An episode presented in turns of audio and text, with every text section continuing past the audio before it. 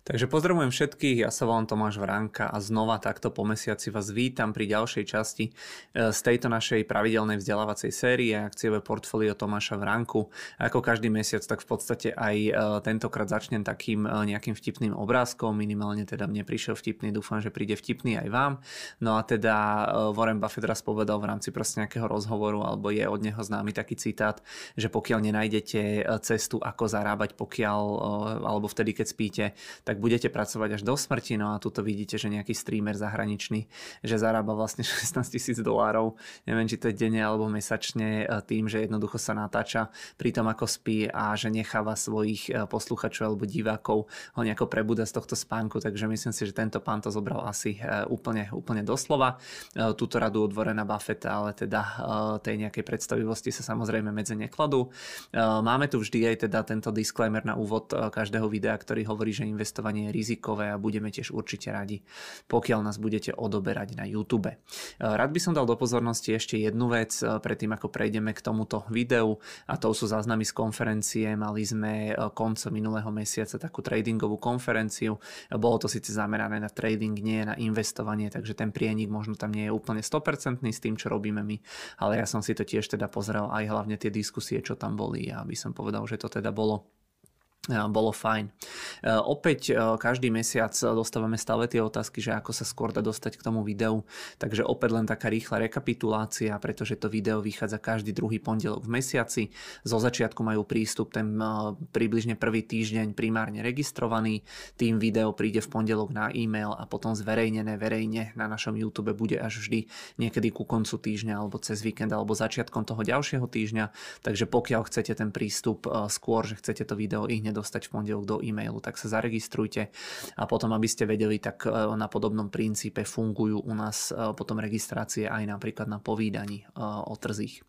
Čo je nového vo svete? Začína nám v podstate výsledková sezóna, už teda o pár dní budú reportovať, alebo myslím, že v priebehu tohto týždňa budú reportovať ako prvé vo veľkom veľké americké banky, tam to bude určite zaujímavé, e, viac ako obvykle, pretože úrokové sadzby vo svete sa aj naďalej zvyšujú.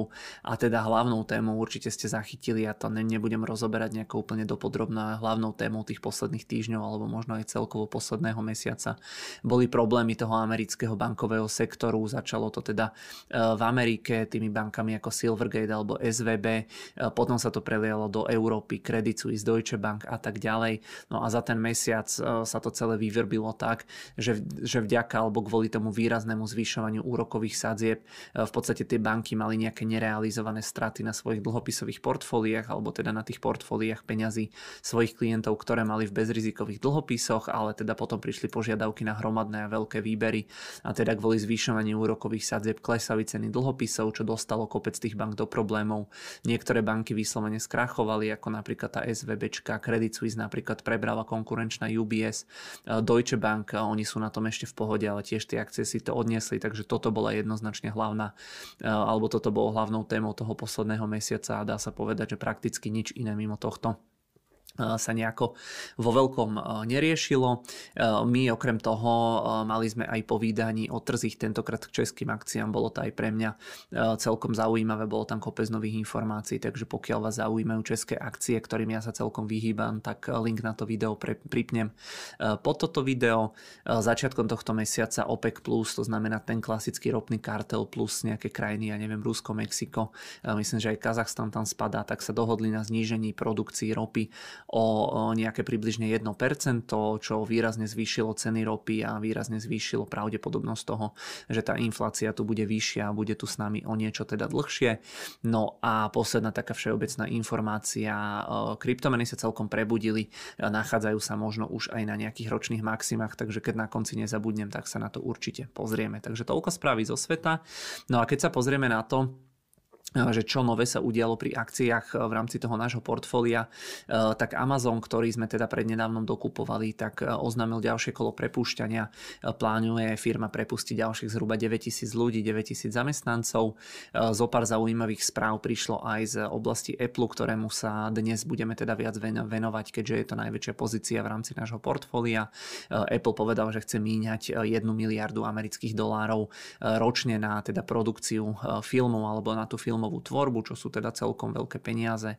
Potom tieto filmy, ktoré Apple plánuje točiť, tak okrem teda iných spôsobov distribúcie, tak chcú uvádzať aj vyslovene do kin, takže možno zažijeme nejakú re- renesanciu toho klasického kinobiznisu na úkor toho streamovania. Okrem toho sa teda začali šíriť potom aj také správy, že Apple má ukázať v dohľadnej dobe vlastnú nejakú náhlavnú súpravu. E, o tom sa dnes ešte myslím dosť podrobne pobavíme alebo niečo vám k tomu poviem. E, okrem toho spoločnosť Apple e, predstavila aj službu Buy Now Pay Later. Viete si to predstaviť ako nejaký taký úplne bežný klasický splátkový predaj, len teda s tým rozdielom, že tie služby doteraz poskytovali rôzne nejaké tretie strany, nejaké, ja neviem, úverové firmy alebo vyslovene nejaké banky. No a ten rozdiel teraz spočíva v tom, že ponovom bude túto túto službu poskytovať priamo alebo teda sama spoločnosť Apple. Malo by to fungovať tak, že kopec tých produktov priamo cez Apple si budete vedieť eh, kúpiť napríklad na 4 splátky eh, v priebehu myslím 6 týždňov, ak sa nemýlim, že takto bolo prezentované eh, bez nejakých dodatočných poplatkov alebo úrokov. Samozrejme z tohto firma asi nič moc nemá okrem väčšieho množstva administratívy, ale predpokladám, že sa tam Apple spolieha na to, že nie každý stihne doplatiť celú cenu toho produktu v priebehu tých 4 splátok za tých 6 týždňov a že tam už potom budú úroky, ktoré nebudú malé. E, celkom zaujímavý biznis model, v podstate sa potvrdzuje to, e, čo vidíme na Apple už e, celkom dlhodobo, že je to v podstate taká firma, ktorá sa snaží prenikať aj do toho fintechu. Veľmi pekne rozbehli napríklad Apple Pay, z ktorého majú krásne poplatky. Teraz je to ďalšia vec, pomocou ktorej prenikajú do toho klasického rybničku podnikania tým klasickým bankám. Okrem toho, posledná správa k Apple prepúšťajú alebo teda e, prenikli na verejnosť aj také informácie o tom, že bude pravdepodobne zo pár, e, neviem či to bude desiatok alebo stoviek zamestnancov, e, prepúšťať aj spoločnosť Apple. Nemalo by to byť však nejaké veľké alebo hromadné prepúšťanie a firma to skôr prezentuje ako nejakú reorganizáciu. Malo by ísť primárne o ľudí, ktorí pracovali v nejakej tej oblasti otvárania tých zahraničných obchodov, prevádzok.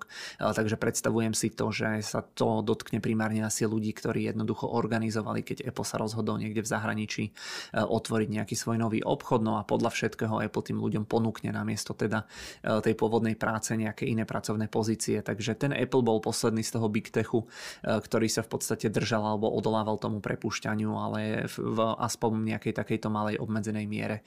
To vyzerá tak, že že prišiel, že prišiel rad teda aj na Apple.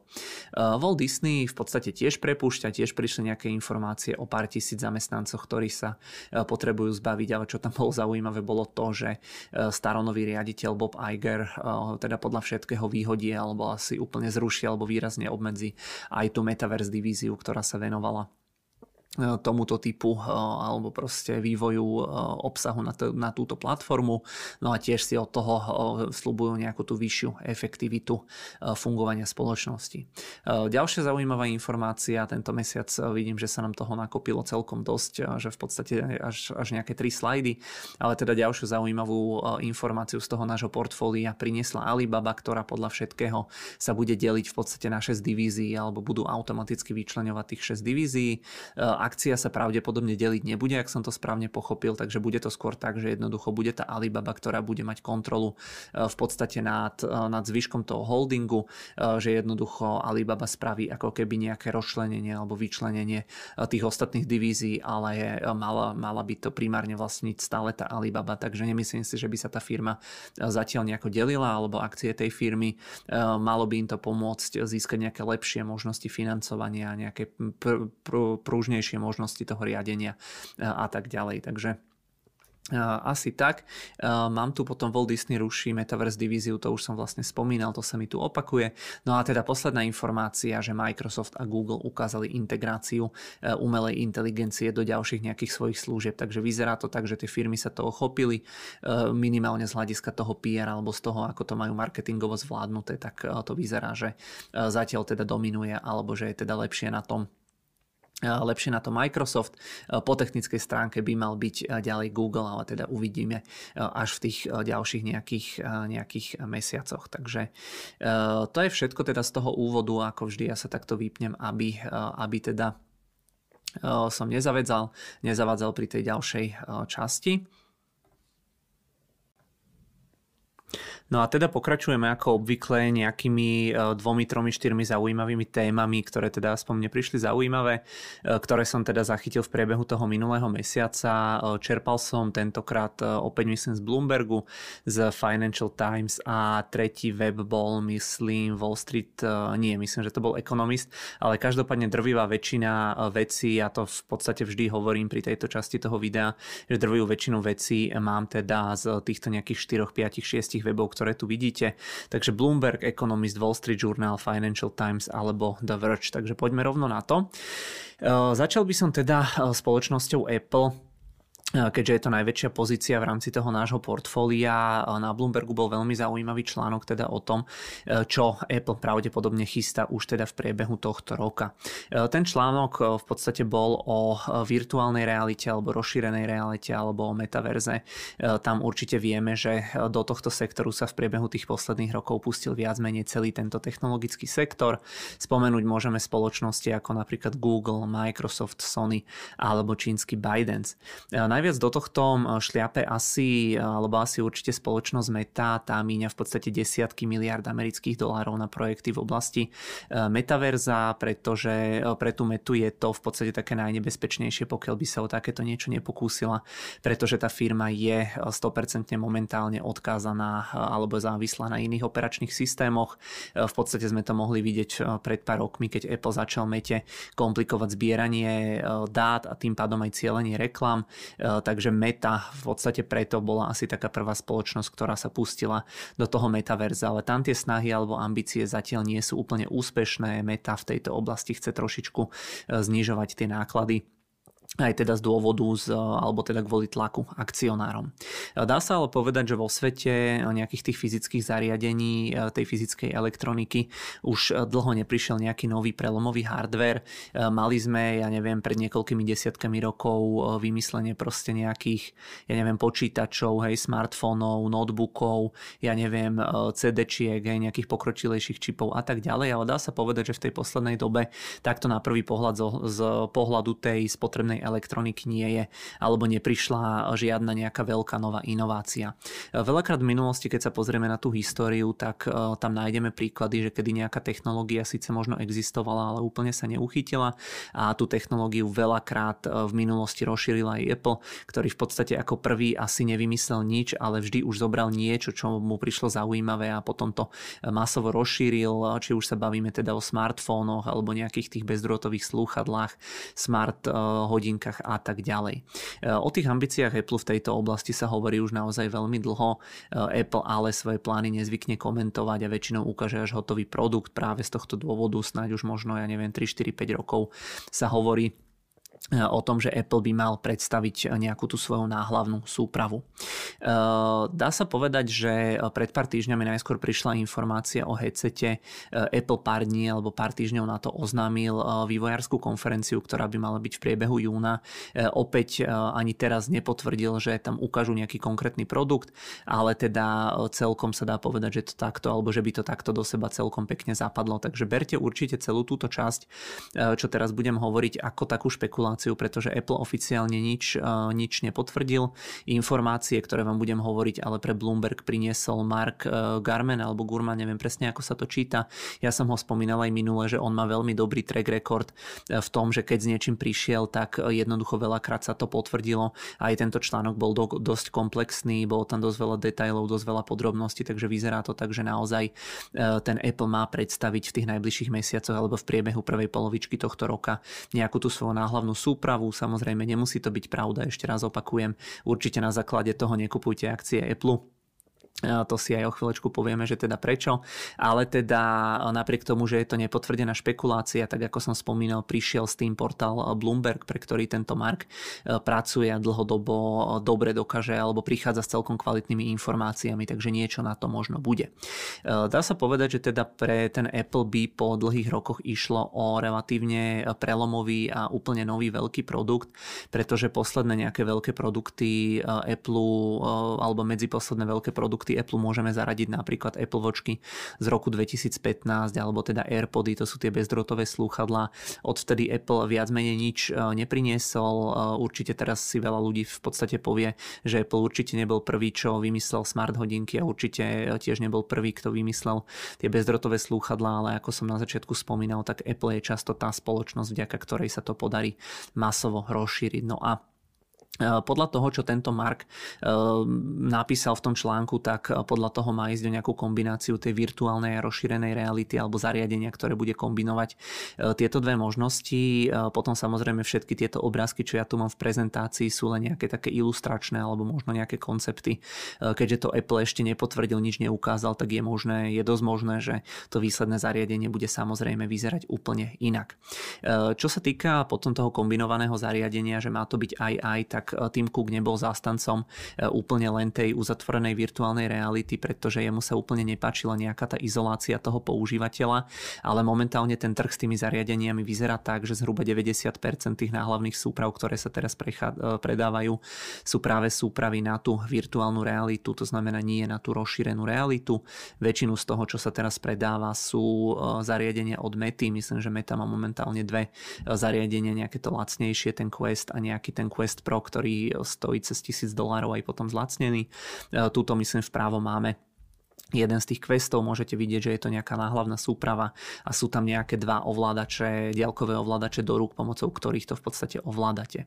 No a ešte teda, keď sme pri tom aktuálnom trhu, tak momentálne to vyzerá tak, že väčšina teda z, tých, z toho využitia e, týchto nejakých e, metaverse pomôcok alebo tých virtuálnych realít, e, tak momentálne sa tam počíta, že väčšina z toho bude zameraná na tú reklamu alebo že sa bude využívať na tú reklamu a 90% toho trhu momentálne, ktorý sa nejakým spôsobom spôsobom rozvíja alebo proste ktorý existuje v tejto oblasti, tak je momentálne zameraný na hry. A Apple v podstate by to chcel trošičku zmeniť alebo rozšíriť, pretože opäť podľa tých informácií z článku, tak ten Apple volí celkom iný prístup aj konštrukciu toho celého, čo tam v podstate Eh, alebo tých materiálov, ktoré v podstate budú na tej náhlavnej súprave.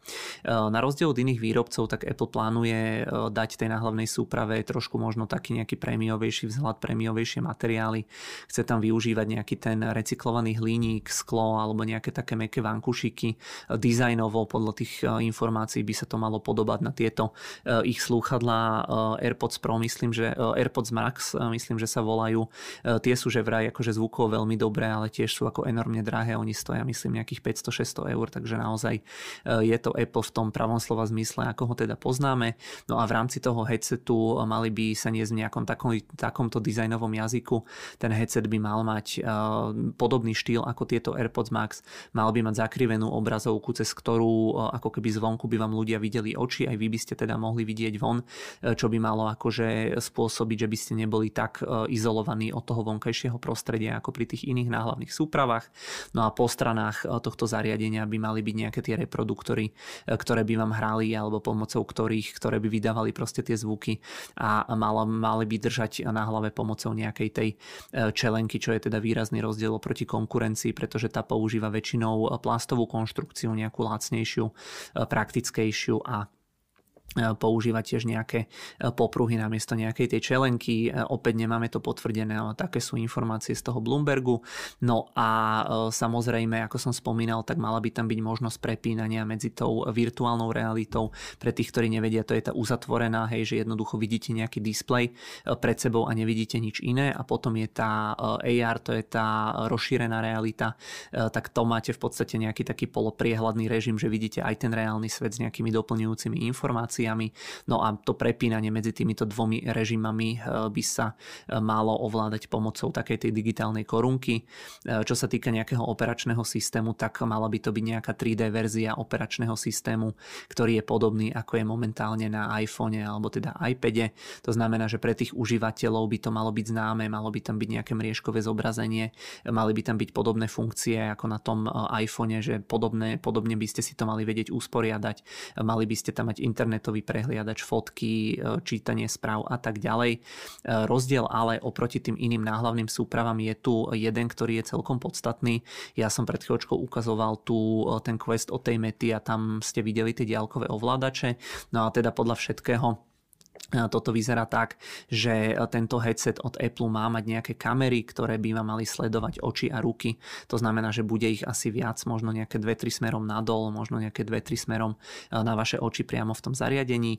No a tie, e, pokiaľ vám budú sledovať tie oči a ruky, e, tak v podstate nebudete potrebovať nejaké ovládače ako pri iných nejakých tých headsetoch. No a tým, že vás tie kamery budú sledovať, tak v podstate iba pomocou nejakých gest alebo pohybov proste rúk alebo očí by ste mali byť schopní ten headset ovládať. Napríklad očami budete ovládať pohyb v rámci toho menu a pokiaľ potom eh, podľa tých informácií, ktoré tam sú, samozrejme opäť opakujem, že nevieme, či to tak bude, ale teda pritiahnutie prstov k sebe eh, by malo spôsobiť aktiváciu nejakej konkrétnej úlohy. Takže ja si to predstavujem podľa tých informácií tak, že pozriem sa na nejakú ikonku a keď ju budem chcieť spustiť, tak jednoducho popri tele akože pritiahnem dva prsty k sebe a ono sa to spustí. Znie to ako sci-fi, ale uvidíme. Bol, bolo by to v podstate trošičku iné uchopenie tej virtuálnej alebo rozšírenej reality v porovnaní s tým, čo poznáme teraz. Celé by to teda malo fungovať na gestách, tí, čo používajú MacBooky, tak asi vedia, že Apple celkovo e, si, dá sa povedať, že si dosť fičí na tých gestách, že je to celkom oblúbený e, štýl e, nejakej orientácie alebo nejakého ovládania aj v rámci tých počítačov, takže to odlíšenie by malo byť v porovnaní s konkurenciou na základe tých ovládacích prvkov. Ono aj do histórie, keď sa pozrieme, tak v podstate ten Apple sa veľakrát snažil spočiatku odlíšiť od tej konkurencie aj nejakými dizajnovými ovládacími prvkami, či už je to nejaká tá digitálna korunka na tých hodín novinkách, či už je to nejaký e, ten výrez, e, ktorý, ktorý majú tie iPhony možno posledných 5 rokov, e, či už to bolo nejaké to kolečko pomocou ktorých sa ovládali iPody, to si určite mnohí z vás pamätajú, že to sme tak do kolečka, do kruhu jazdili s tými prstami a s tým sme sa vlastne pohybovali v rámci toho menu a to tak pekne príjemne klikalo. To bol celkom taký príjemný zvuk pre mňa. No ale každopádne mal by to byť rozdiel oproti tým klasickým headsetom. No a ďalšie tie informácie hovorili, že ten headset by mal mať dva veľmi dobré, veľmi ostré displeje od spoločnosti Sony. Čo tam ale môže byť celkom veľká nevýhoda je to, že cena toho celého by mala byť až okolo e, troch e, tisícok amerických dolárov, takže u nás to pravdepodobne e, bude ešte o niečo alebo o trošku viac. Do budúcna Apple potom ráta aj s nejakou verziou odľahčenou alebo nejakou zjednodušenou, e, ktorá by mala stať približne polovicu, ale aj keby to bola polovica z tejto sumy, tak stále to je e, jeden z tých najdrahších, ak nie vôbec e, najdrahší nejaký ten headset alebo tá náhlavná súprava. Stále treba počítať, že pokiaľ by sme sa bavili je naozaj o tej cene okolo 3000 amerických dolárov, tak stále je to dvoj až trojnásobná cena oproti tej konkurencii. A napriek tomu, že tá budúcnosť je neistá, tak v tom článku spomínali, že teda Apple tu má celkom ambiciozne plány a že za prvý rok e, po uvedení by chcel Apple predať 1 milión kusov týchto zariadení, čo je naozaj obrovské, obrovské číslo. Keď to ale porovnáme napríklad s iPhoneom, tak e, predaje iPhoneov sú zhruba možno 150 až 200 krát vyššie alebo väčšie každým rokom. No a teda napriek tej vysokej cene a napriek tomu, e, že ich chcú predať e, v podstate až milión v rámci toho prvého roka, tak to vyzerá tak, že napriek tomuto všetkému aj tak bude ten headset pravdepodobne e, zo začiatku teda stratový a že Apple na ňom asi teda zo začiatku zarábať nebude a že skôr cieli na nejaký taký dlhodobý horizont jednoducho toho, že sa mu to podarí naškálovať a možno tam umiestniť nejakú reklamu alebo nejaké platené aplikácie. Z tých informácií v rámci článku tam bolo ešte spomenuté, že na tomto projekte robilo vyše tisíc ľudí, vyše 7 rokov. E, nie je asi úplne veľa firiem, ktoré by si mohli dovoliť proste takúto dlhodobú investíciu, z ktorej zatiaľ nič nie je. A práve preto si myslím, že tak ako sme sa naposledy bavili o tom meraní cukru v krvi e, minulý mesiac, na ktorom tiež údajne Apple podľa tohto e, Marka z Bloombergu pracuje, tak v podstate pokiaľ by sa to malo niekomu podariť, tak to podľa mňa bude ten Apple. Názov toho zariadenia by mal byť asi Reality Pro, ale to tiež samozrejme samozrejme ešte nevieme. Operačný systém by mal byť nazvaný XROS. No a pre spoločnosť Apple to samozrejme môže byť e, úplne, e, úplne nový zdroj príjmov e, v porovnaní s tým, ako keby na čom zarába tá spoločnosť teraz. Potom, čo je tam zaujímavé do budúcna, keď sa pozriete, ja som to tiež mal možno pred rokom v rámci niektorého z týchto mojich videí, tak tu v podstate môžete vidieť, že aký veľký má byť ten trh alebo koľko sa má predať tých zariadení v rámci jednotlivých rokov. To boli ešte nejaké odhady, to ale nie je úplne podstatné, ale čo je podstatné je to, že tuto môžete vidieť, že v priebehu rokov, že momentálne väčšina tržieb z tohto segmentu je z oblasti, oblasti ako keby toho hardveru, ale že do budúcna má byť väčšia časť tých tržieb do pár rokov v, z oblasti proste tých nejakých služieb, ktoré sa tam budú predávať, možno reklamy, kontentu, softveru a tak ďalej. Takže pre ten Apple by to naozaj mohol byť veľmi pekný zdroj príjmov. No a tie príjmy z toho softveru majú byť e, do, do pár rokov teda vyššie ako e, príjmy z predaja hardveru. E, Apple má tiež tú výhodu, že oni majú pod kontrolou aj ten operačný systém, aj ten software, aj ten hardware a môžu takto veľmi hlboko integrovať tie služby do tých, do tých nejakých svojich produktov alebo vedia to veľmi dobre poprepájať. Naozaj tam majú obrovské, obrovské možnosti. Ako som spomínal, tak zatiaľ sa to rieši v súvislosti s ako keby hrami. To samozrejme platí aj pri Apple, že určite aj tam budú predávať predávať nejaké hry, oni majú aj tú svoju hernú streamovaciu platformu, myslím, že, že sa to volá Apple Arcade, ale tiež eh, by tam eh, mala byť aj možnosť integrácie do FaceTime. Pre tých, ktorí nepoznajú, tak to je normálne ako keby taká platforma priamo od Apple na video hovorí. Čo je tam ale rozdiel v porovnaní s tými nejakými inými podobnými platformami alebo softverom od iných spoločností, tak je to, že ten, tá náhlavná súprava by podľa všetkého mala byť schopná vás ako keby vymodelovať v nejakej tej reálnej podobe, to znamená, že nebudete vidieť reálneho avatara, ako je túto na obrázku e, cez ten headset, keď budete s niekým telefonovať, ale teoreticky by ste ho mali vidieť v nejakej takej e, relatívne ľudsko vyzerajúcej kvalite, ale tiež samozrejme uvidíme. No a Apple sa do toho asi pustil teda celkom vo veľkom, pretože oni tiež vytvorili už predčasom nejaký vlastný engine e, na hry. V roku 2017 vytvorili nejaký AR kit, ktorý by, alebo v rámci ktorého by mali byť nejaké tie nástroje pre vývojárov, pre, eh, pre oblasť tej virtuálnej alebo rozšírenej eh, reality a toto zázemie alebo proste tieto nástroje samozrejme by mali mať už k dispozícii alebo budú mať teda k dispozícii vývojári a programátori aj tretich strán, to znamená, že bude to fungovať ako e, ten App Store, že jednoducho nebudú tam len veci od Apple pravdepodobne, ale e, budú tam mať možnosť proste aj vývojári tých tretich strán. A aj toto v podstate môže byť rozdiel v porovnaní s tou e, minulosťou alebo s tými inými platformami, pretože Apple má miliardy zariadení a to by v podstate mohla byť aj taká, taký nakopávací moment pre tých vývojárov, že prečo už by sa konečne reálne mohli pustiť do vývoja nejakých nejakých, nejakých aplikácií pre takúto platformu, ale samozrejme táto náhlavná alebo celkovo tie náhlavné súpravy potrebujú veľmi výkonné čipy, pretože naozaj na to modelovanie proste tých, tej reality sú veľmi vysoké nároky proste čo sa týka nejakého toho výpočtového výkonu. Určite si spomínate, Apple pred pár rokmi predstavil svoje vlastné M-čipy, ktoré sú postavené na tej armovej architektúre. To sa hneď zo začiatku hovorilo, že potom hlavne tie že nie je úplne tie základné, ale tie pročkové alebo maxové alebo teda ultračipy.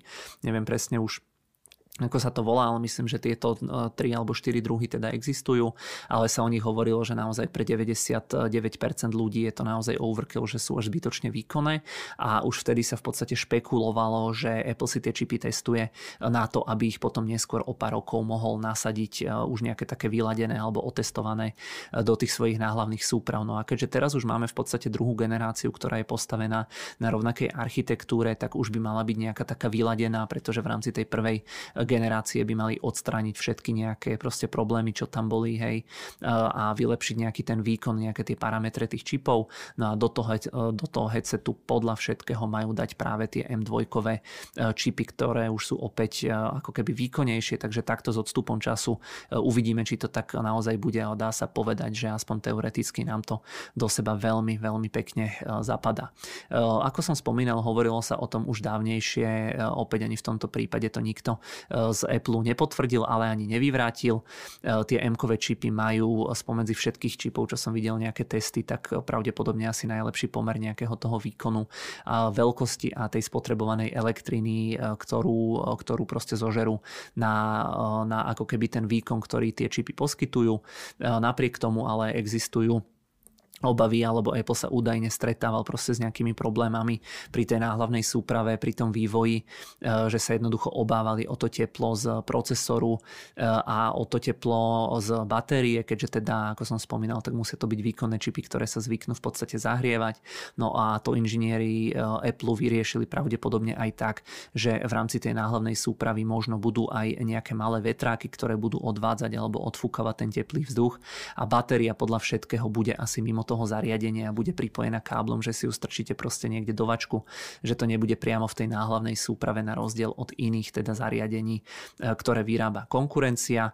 E, výdrž tej batérie by mala byť zo začiatku okolo 2 hodín, čo teda nie je úplne ideálne asi pri tých nejakých hrách alebo pri pozeraní nejakého filmu. E, takže uvidíme, ako sa Apple teda s týmto popasuje, aká bude tá realita, ak by to náhodou naozaj ukázali. Teoreticky to spojenie tým káblom tak by mohlo mať aj nejaké výhody okrem tých nevýhod mohlo by to napríklad znížiť aj hmotnosť tej náhlavnej súpravy, že jednoducho to bude pohodlnejšie pri nejakom dlhšom eh, nosení, ale stále teda treba povedať, že pôjde o nejakú prvú testovacú generáciu, ktorá môže byť v podstate z hľadiska eh, nejakej funkčnosti nie je úplne ideálna, môže tam byť veľa obmedzení, veľa rôznych problémov, takže uvidíme ako to bude vyzerať. No a e, samozrejme Apple hrá do karát v podstate aj to, že oni majú veľmi širokú sieť tých fyzických predajní, e, majú kopec rôznych partnerských e, predajní, ktoré pôsobia aj u nás na Slovensku alebo v Česku. E, v Česku asi tiež nemáte priamo tie, tie Apple Story, neviem, nie som si teraz istý, ale u nás na Slovensku to predávajú predajcovia tretich strán.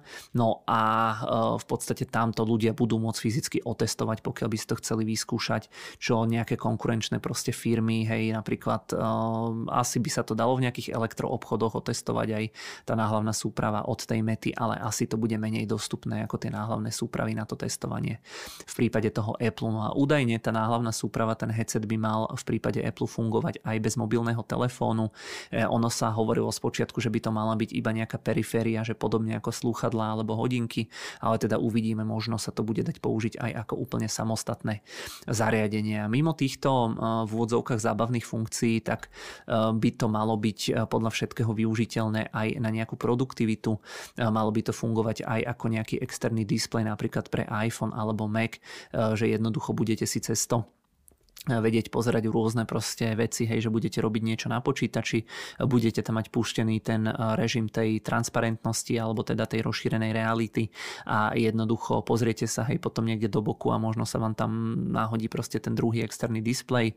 Taktiež sa hovorí aj o pohlcujúcom sledovaní videa, tak toto bolo naozaj nazvané v tom článku, preto som to tu dal do tých úvodzoviek. No a Apple teda podľa všetkého údajne diskutoval aj s rôznymi mediálnymi partnermi, medzi nimi nich eh, môžeme zaradiť Volta Disneyho alebo Dolby eh, Laboratories, eh, podľa e, teda tých informácií, ktoré tam boli, e, tak e, mal sa snažiť dohadovať proste na tvorbe nejakých iných, iných formátov, rôznych nejakých, ja neviem, filmov alebo seriálov vyslovene pre ten headset, takže predstavujem si to tak, že možno Apple sa dohodol s Voltom Disneym, že vyslovene, keď budú robiť proste nejaké nové filmy alebo rozprávky, tak jednoducho to dajú aj do nejakého takého formátu, aby sa to dalo prehrávať aj v rámci tých náhlavných súprav. E, okrem toho e, by Apple mal pracovať aj na tvorbe nového obsahu, vlastného obsahu pre ten headset. E, mal by teda v tej poslednej dobe aktualizovať tie vlastné veci, ktoré má vlastné seriály a filmy, ktoré má v rámci Apple TV+, že tiež by ich mal prehadzovať do toho formátu, aby to bolo použiteľné v rámci toho headsetu. Okrem toho Apple kúpil v roku 2020 streamovaciu firmu NextVR, ktorá by tiež teoreticky mohla spoločnosti v tomto pomôcť. Prečasom teda Apple ako už som hovoril, tak e, oznámil miliardovú investíciu, e, ktorú chce, alebo teda každoročne chce míňať zhruba 1 miliardu dolárov na obsah, na ten content. E, takže tak či tak to vyzerá, že Apple jednoducho do tých médií alebo jednoducho do toho videa chce šlapať a myslím si, že určite pokiaľ by sa rozhodol reálne začať predávať tieto headsety, tak určite, že časť tých peňazí pôjde proste aj do toho, aby sa tie filmy dali pozerať aj tu. Tá funkcia by mala v konečnom dôsledku dať pri tom sledovaní tomu používateľovi nejaký taký pocit sledovania filmu e, ako v kine, ako na platne. E, dá sa povedať, že doteraz tie headsety e, nemali nejakú killer function, niečo, čo by vás proste presvedčilo, aby ste si to kúpili. A toto teoreticky naozaj, ak by to mali dobre spravené, ak by to bol naozaj nejaký dobrý zážitok s ostrým obrazom pri sledovaní v rámci toho, toho headsetu, tak toto môže byť jedna z tých killer functions, nejakých tých funkcií, ktorá konečne ľudí by nejakým spôsobom dokopala k tomu, aby jednoducho, aby sa pustili do toho, alebo aby si kúpili ten headset. No a okrem toho Apple pred pár rokmi predstavil aj, myslím, že to prišlo ako prvé z AirPods Pro, ktoré prišli, ja neviem, možno 3-4 roky dozadu a tam je funkcia priestorového zvuku, že aj keď otáčate hlavu, tak máte dojem, neviem presne ako to robia, pôsobí to nám nejako má magia, ale aj keď otačate hlavu, eh, tak máte pocit, že ten, že ten zvuk ako keby ide z jedného toho miesta, takže podobný nejaký taký zážitok eh, ako v kine. No a kombinácia tohto celého mi eh, dáva celkom, celkom veľký zmysel aj takto s odstupom času, takže sám som zvedavý, že ako to bude vyzerať alebo ako sa im to podarí. Čo sa týka nejakého ovládania, tak ja som spomínal tie gestá, potom čo sa týka zadávania toho textu, tak to by malo byť možné alebo dostupné zadávať pomocou hlasu, pomocou pomocou nejakých tých hlasových pokynov alebo povelov. Pre slovenčinu a češtinu nie som si úplne istý, že by to malo fungovať, ale minimálne pre angličtinu to asi budú mať vychytané. Alebo tiež tam bolo spomínané, že teoreticky by ste mali byť schopní písať aj ako keby do vzduchu prstami a že tá kamera to e, zaznamená, ale samozrejme uvidíme. No a Apple, ako už som tiež spomínal, tak 100% otvorí ten obchod aj pre aplikácie tretich strán. E, takto by to mohol byť ešte o niečo teda väčší, väčší trh, že naozaj mohol by sa z toho stať proste taký druhý App Store pre Apple. E, Apple má samozrejme ambície v oblasti reklamy, ako sme si už viackrát ukazovali alebo hovorili v rámci tých posledných častí e, tejto našej vzdelávacej série alebo edukatívnej série. E, takže toto si tiež myslím, že môže byť úplne ideálny priestor na úplne nejaký nový formát proste reklam, hej, na úplne iné uchopenie tej reklamy. No a záverom teda samozrejme Nevieme úplne 100%, či sa to Apple nakoniec podarí alebo nepodarí. To zariadenie úplne pokojne môže byť prepadák, kopec produktov Apple. Väčšina je asi úspešná, hej, málo kedy to skončí tak, že keď sa Apple do niečoho pustí, tak to neskončí dobre. Ale teda párkrát už v minulosti sa stalo, že Apple niečo predstavil s veľkou e, pompou a úplne im to nejako nevyšlo, takže pokojne to e, môže dopadnúť podobne aj s touto náhlavnou súpravou. Môže to byť naozaj nefunkčné, hej, môže to byť nevychytané. Šírili sa aj také fámy, že Tim Cook už to chcel chcel silou mocou predstaviť, že aby im nejako e, ne, ne, e, neušiel vlak, ale že jednoducho mu vývojári hovorili, že ešte to nie je 100% hotové, takže uvidíme, možno Apple e, vypustí aj nejaký úplne nedokončený produkt, stále to môže byť veľmi drahé, môže to nakoniec namiesto 3000 stať, ja neviem, 4, 5, 6 tisíc, takže všetko uvidíme. Záverom teda ešte raz, ako som spomínal, tak s technológiami Apple nie vždy prichádza ako prvý masovo ich ale veľmi často rozšíri, takže myslím si, že pokiaľ by sa to niekomu niekomu malo e, podariť, tak je to ten Apple. E, ako prvý neprišiel ani s iPhoneom, ani s tabletom, ani so slúchadlami, ani so smart hodinkami, ale jednoducho bol to Apple, ktorý e, spravil z toho taký veľký biznis a na základe ktorého sa potom aj nejaké konkurenčné spoločnosti pustili do podobného podnikania. Tie nové platformy ako také sú ale veľakrát naozaj veľmi, veľmi rizikové potom e, môžeme ako príklady uviezť napríklad tablety, ktoré mali nahradiť tie mobily alebo notebooky. Úplne sa to tak e, nestalo. Môžem spomenúť nejaké tie smart home, môžem spomenúť hlasových asistentov a tak ďalej. E, takže nie úplne všetko, čo sa plánuje, tak sa reálne tým veľkým spoločnosťam aj podarí. Ale teda myslím si, že pokiaľ by sa to naozaj malo niekomu podariť, tak je to spoločnosť Apple. Takže toľko, toľko k tej prvej téme. No a druhou témou ostaneme ešte chvíľku teda pri tých technologických spoločnostiach a pozrieme sa na spoločnosť Amazon. Tu asi tiež netreba úplne predstavovať, pretože asi ju všetci poznáte. Tí, ktorí ju nepoznajú, tak ja som ju prikupoval v rámci minulého mesiaca do tohto nášho portfólia. Ja som ju tam viac menej vychválil, ale samozrejme ten Amazon má aj nejaké, nejaké rizika, nejaké problémy, takže opäť vám tu spravím taký výcud z nejakých článkov, ku ktorým som sa dopracoval, alebo ktoré som si prečítal, ktoré upozorňovali na nejaké rizika, e, ktoré sú spojené v rámci toho, e, alebo teda, ktoré sú spojené s tým Amazonom. E, mne osobne sa tá spoločnosť samozrejme páči, ani tento článok úplne nejako, nejako nezmenil ten môj pohľad, takže určite to neberte, že teraz by som nejako otočil, že by som to proste bez hlavu všetko predal. Len teda myslím si, že je dobré akože vnímať nejaké tie rizika, vnímať to v kontexte a v konečnom dôsledku si ukážeme, že prečo tie rizika pre ten Amazon nemusia byť až také, až také zlé. Ja sa som aj v rámci toho minulého mesiaca spomínal, že tie akcie sú v zlave, že sú od, od toho vrcholu nižšie možno až o nejakých 50% a tá zláva 50% od toho vrcholu má nejaké tie svoje dôvody. Určite všetci, alebo teda väčšina z vás vie, že tú spoločnosť dlhé roky, ja neviem, možno aj cez 20 rokov viedol zakladateľ a CEO Jeff Bezos E, po ňom e, ten sa vzdal funkcie niekedy po príchode covidu a po ňom nastúpil e, Andy Jesse, to bol v podstate človek, ktorý pomáhal alebo stal pri zrode tej spoločnosti v podstate od začiatku, ale dá sa povedať, že ten Andy Jesse mal naozaj veľmi zložitý štart toho pôsobenia, pretože Jeff mu nechal tú firmu v veľmi ťažkej dobe v tej post-covidovej, v tom post-covidovom, najskôr v tej expanzii a potom samozrejme aj v tom útlme. A čo je tam nebezpečné alebo čoho sa proste investori obávajú, obávali, je jednoducho to, že e, je to proste prechod od nejakého vizionára, zakladateľa k nejakému takému bežnejšiemu manažérovi. E, podobné e, obavy panovali po odchode alebo smrti Steva Jobsa, ktorý potom prenechal firmu, ktorý prenechal firmu Timovi Cookovi. Tiež tá dynamika je tam rovnaká, že jednoducho odchádza alebo vzdáva sa funkcie nejaký ten vizionársky zakladateľ a preberá to skôr taký manažérsky orientovaný človek, ktorý tú firmu akože nezaložil, že nie je jeho, takže väčšinou bývajú tí ľudia, ktorí tie firmy takto preberú po tých zakladateľoch už taký opatrnejší, že jednoducho nemajú také veľké ambície, hej, nerozhadzujú toľko tých peňazí a tak ďalej. No a ako som spomínal, tak tá hodnota firmy je od tých maxim zhruba o nejakú polovičku nižšia. Posledné mesiace Amazon musel vo veľkom prepúšťa tých svojich e, zamestnancov.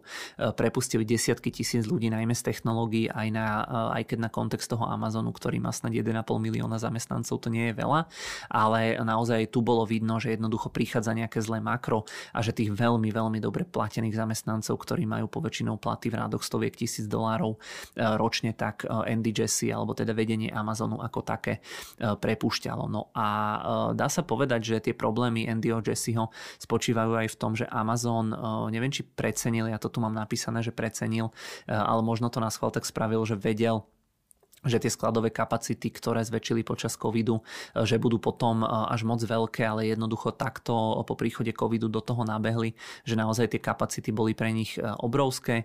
Podľa toho, čo som čítal, tak Andy Jesse povedal, že oni to vedeli, že tie kapacity nebudú potrebovať až takéto veľké, ale že jednoducho dáva z toho dlhodobého hľadiska prednosť tým používateľom, aby mali naozaj veľmi dobrý ten používateľský zážitok a teda povedal, že napriek tomu, že vidí, aká je teraz situácia, takže by to urobili rovnako aj teraz.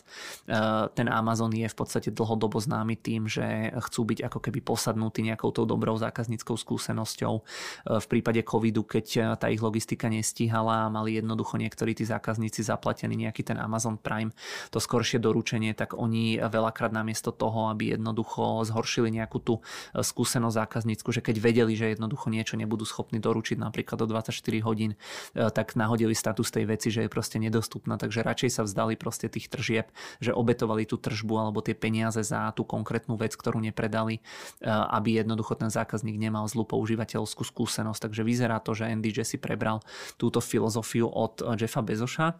No a teda eh, v rámci tých ľudí, ktorých prepúšťali, tak eh, to bolo spôsobené teda aj tým, alebo tým dôvodom bolo aj to, že Andy Jesse musí teraz eh, aj teda z dôvodu tlaku akcionárov držať tie rastúce alebo vysoké náklady Amazonu na úzde.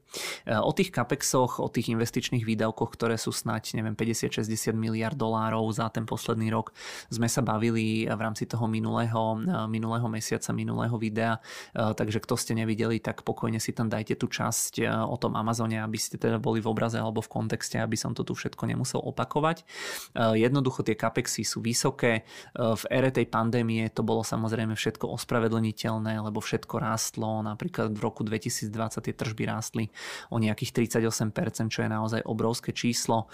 E, dá sa povedať, že po príchode covidu za ten rok a pol sa logistika v podstate zväčšila v prípade Amazonu dvojnásobne, takže naozaj rast plus 100%. Oni pootvárali za toto obdobie stovky nových skladov, stovky nových centier, veľké množstvo množstvo aj nových dátových centier alebo škálovali proste tie dátové centra, aby boli výkonnejšie a lepšie, no a teda prijali takýmto štýlom alebo spôsobom stovky tisíc nových zamestnancov, z ktorých pár desiatok tisíc teraz v podstate prepustili, ako som spomínal.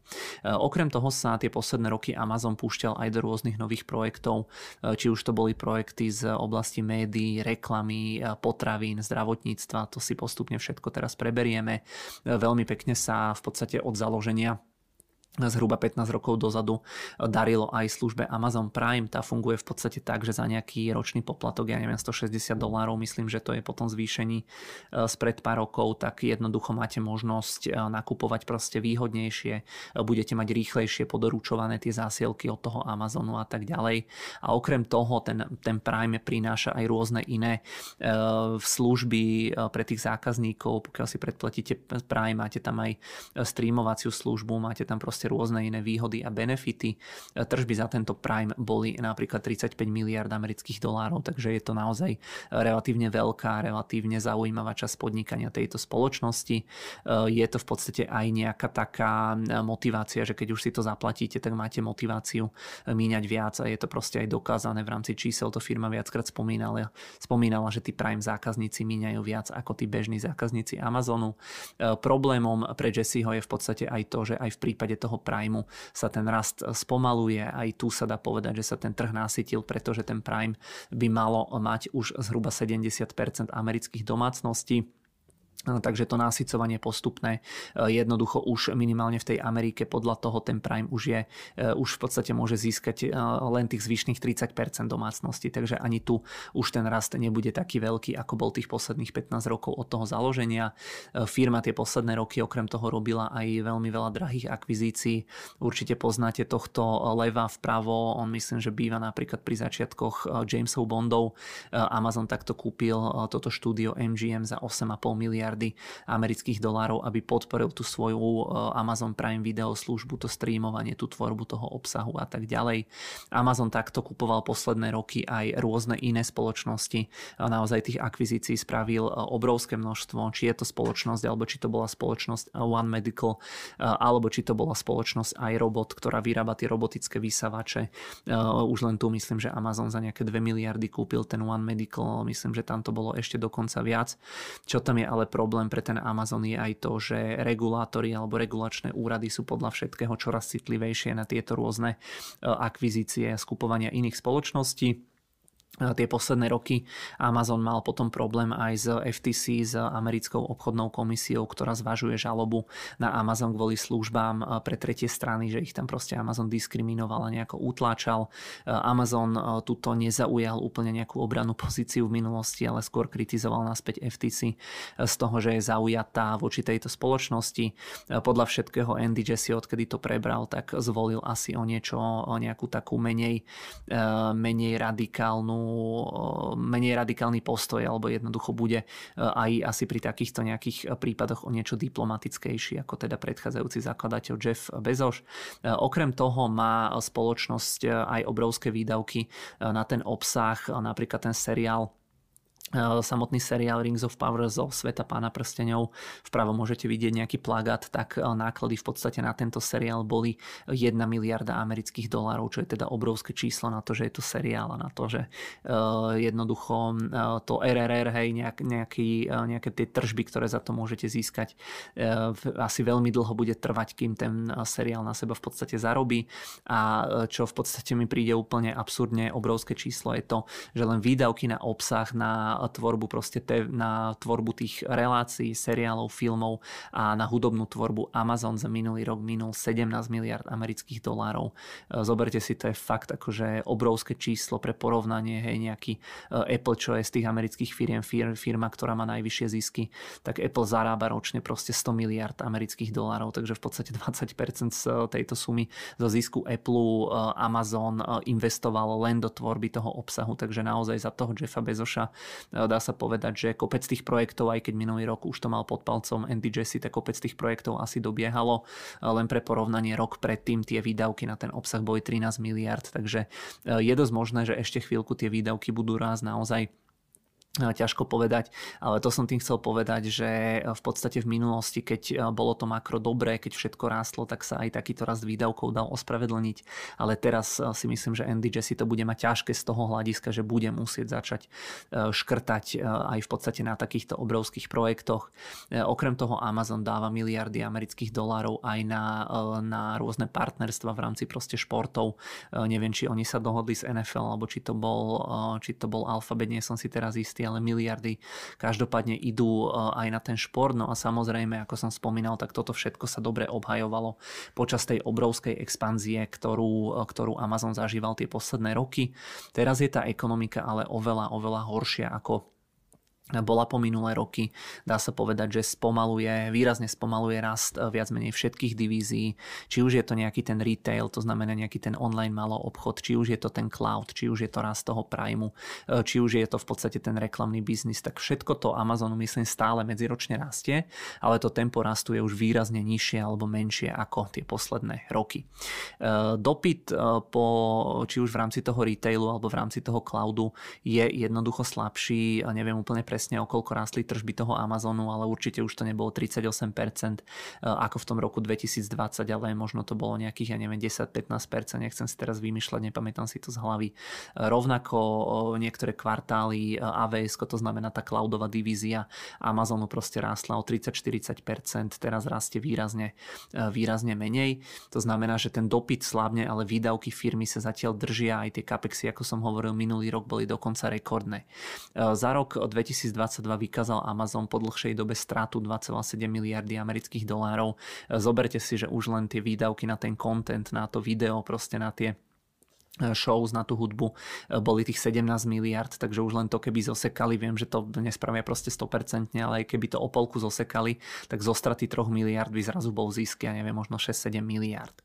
E, ďalšie nejaké riziko pre ten Amazon môže byť aj to, že tie posledné mesiace sa vo veľkom rieši tá umelá inteligencia AI. E, tu Amazon používa dlhodobo na cieľenie produktov v rámci toho svojho online shopu, používajú aj na cieľenie svojej reklamy na to, aby sa vám zobrazovali proste dobré, relevantné produkty produkty. Okrem toho samozrejme tú umelú inteligenciu firma využíva aj v rámci fungovania toho svojho cloudu AWS. AWS, ešte raz pripomínam, je najväčší cloudový hráč s najväčším podielom na svete. Na druhom mieste je Microsoft so svojím cloudom Azure a na treťom mieste je Google Cloud. No a pri Amazone sa začali posledné mesiace skloňovať aj nejaké tie obavy o zaostávania pri tej generatívnej umelej inteligencii. V rámci nej totiž dominuje Microsoft a spoločnosť spoločnosť Google. Eh, Amazon je samozrejme ale zameraním iná firma, oni nemajú také tie kancelárske balíky, že to využitie pri tom Amazone eh, v porovnaní s Microsoftom a s Googlem bude asi teda iné, ale jednoducho Amazon eh, v podstate viac menej všetky tie firmy sa teraz predbiehajú, aby ukázali hej niečo z oblasti tej umelej inteligencie. Amazon na to, aká to je rastovka agresívna, tak by človek čakal, že aj oni v podstate spravia alebo ukážu niečo, hej, že akým spôsobom používajú tú umelú inteligenciu. Rovnako je celkom ticho aj Apple, ale to som spomínal, že u nich je to viac menej zvykom že väčšinou ukážu potom až nejaký e, hotový produkt, ktorý si proste do pár týždňov budete vedieť kúpiť, ale každopádne e, ten Amazon e, sa spomína proste v súvislosti s umelou inteligenciou aj s tým, že tam určite zaostáva za tým duopolom, ktorý som hovoril vo forme Microsoftu a Alphabetu. Amazon okrem teda toho samotného cloudu má tiež veľmi veľa rôznych iných technologických projektov. Oni v rámci umelej inteligencie spolupracujú so spoločnosťou alebo organizáciou organizáciou Stability AI. To by mala byť konkurencia eh, OpenAI, to znamená tiež nejaká taká generatívna umelá inteligencia, nejaké veľké jazykové modely a tak ďalej. Eh, spolupracujú spolu eh, aj pri integrácii softveru pri tom avs takže asi tam proste hej, ako bude, že Amazon asi vie, čo robí, ale jednoducho nemá to možno tak dobre podchytené z hľadiska PR, alebo jednoducho nejako v to zatiaľ vo veľkom verejne nekomentujú využitie tej umelej inteligencie ambície e, Amazonu v oblasti tých akvizícií neboli úplne naplnené ani v oblasti akvizície Whole Foods. E, to bola v podstate spoločnosť, za ktorú tiež oni dali niekoľko miliard amerických dolárov. E, oni tam potom experimentovali aj s inými vecami v oblasti tých fyzických obchodov. E, mali e, proste rôzne koncepty obchodov, kde boli super, e, super dobré a super presné, super rýchle kamery, super presné váhy, že jednoducho mali ste nejaké regály, že v tom obchode neboli žiadne pokladne, ale ste si tam proste pípli hej, nejaký svoj kód pri vchode alebo proste nejakú kartu a ste si nahádzali veci do košíka a tie inteligentné regály, kde boli tie váhy, super presné váhy a kamery, tak oni vedeli, že tuto ten a ten človek, hej, že si kúpili, ja neviem, neviem, 700 eh, gramov brokolice, hej, dva rožky a ja neviem, jeden sixpack nejakého piva a jednoducho automaticky sa vám to eh, zaúčtovalo z toho, čo som čítal, eh, tak ten projekt fungoval, že to Amazon celkom vychytal, že tá technológia fungovala, ale tretie strany ju proste z nejakého dôvodu úplne nechceli. Tiež akvizícia za 13,7 miliardy amerických dolárov bol ten Whole Foods, takže naozaj veľmi drahý obchod. Opäť sa bavíme, že minulý rok mal Amazon stratu 2,7 miliardy miliardy a vidíte, že len za akvizíciu jednej spoločnosti koľko vyhodili.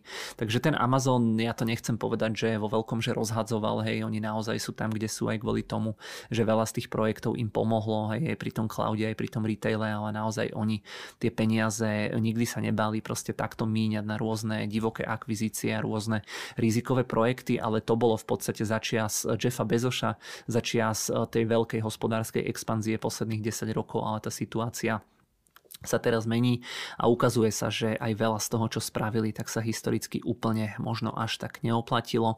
E, taktiež to vyzerá tak, že končia asi aj veľké ambície hlasového e, asistenta Alexa. Ehm, dúfam, že som nikomu ehm, teraz nerozsvietil Alexu, pretože ona reaguje na, na hlas. Ehm, každopádne aj tá samotná Alexa, tiež to bol naozaj dlhoročný projekt, do ktorého išli miliardy amerických dolárov, podľa všetkého nejaký ten prvý nástrel toho inteligentného reproduktoru má už, alebo prišiel s ním Amazon, myslím, okolo roku 2014-2015.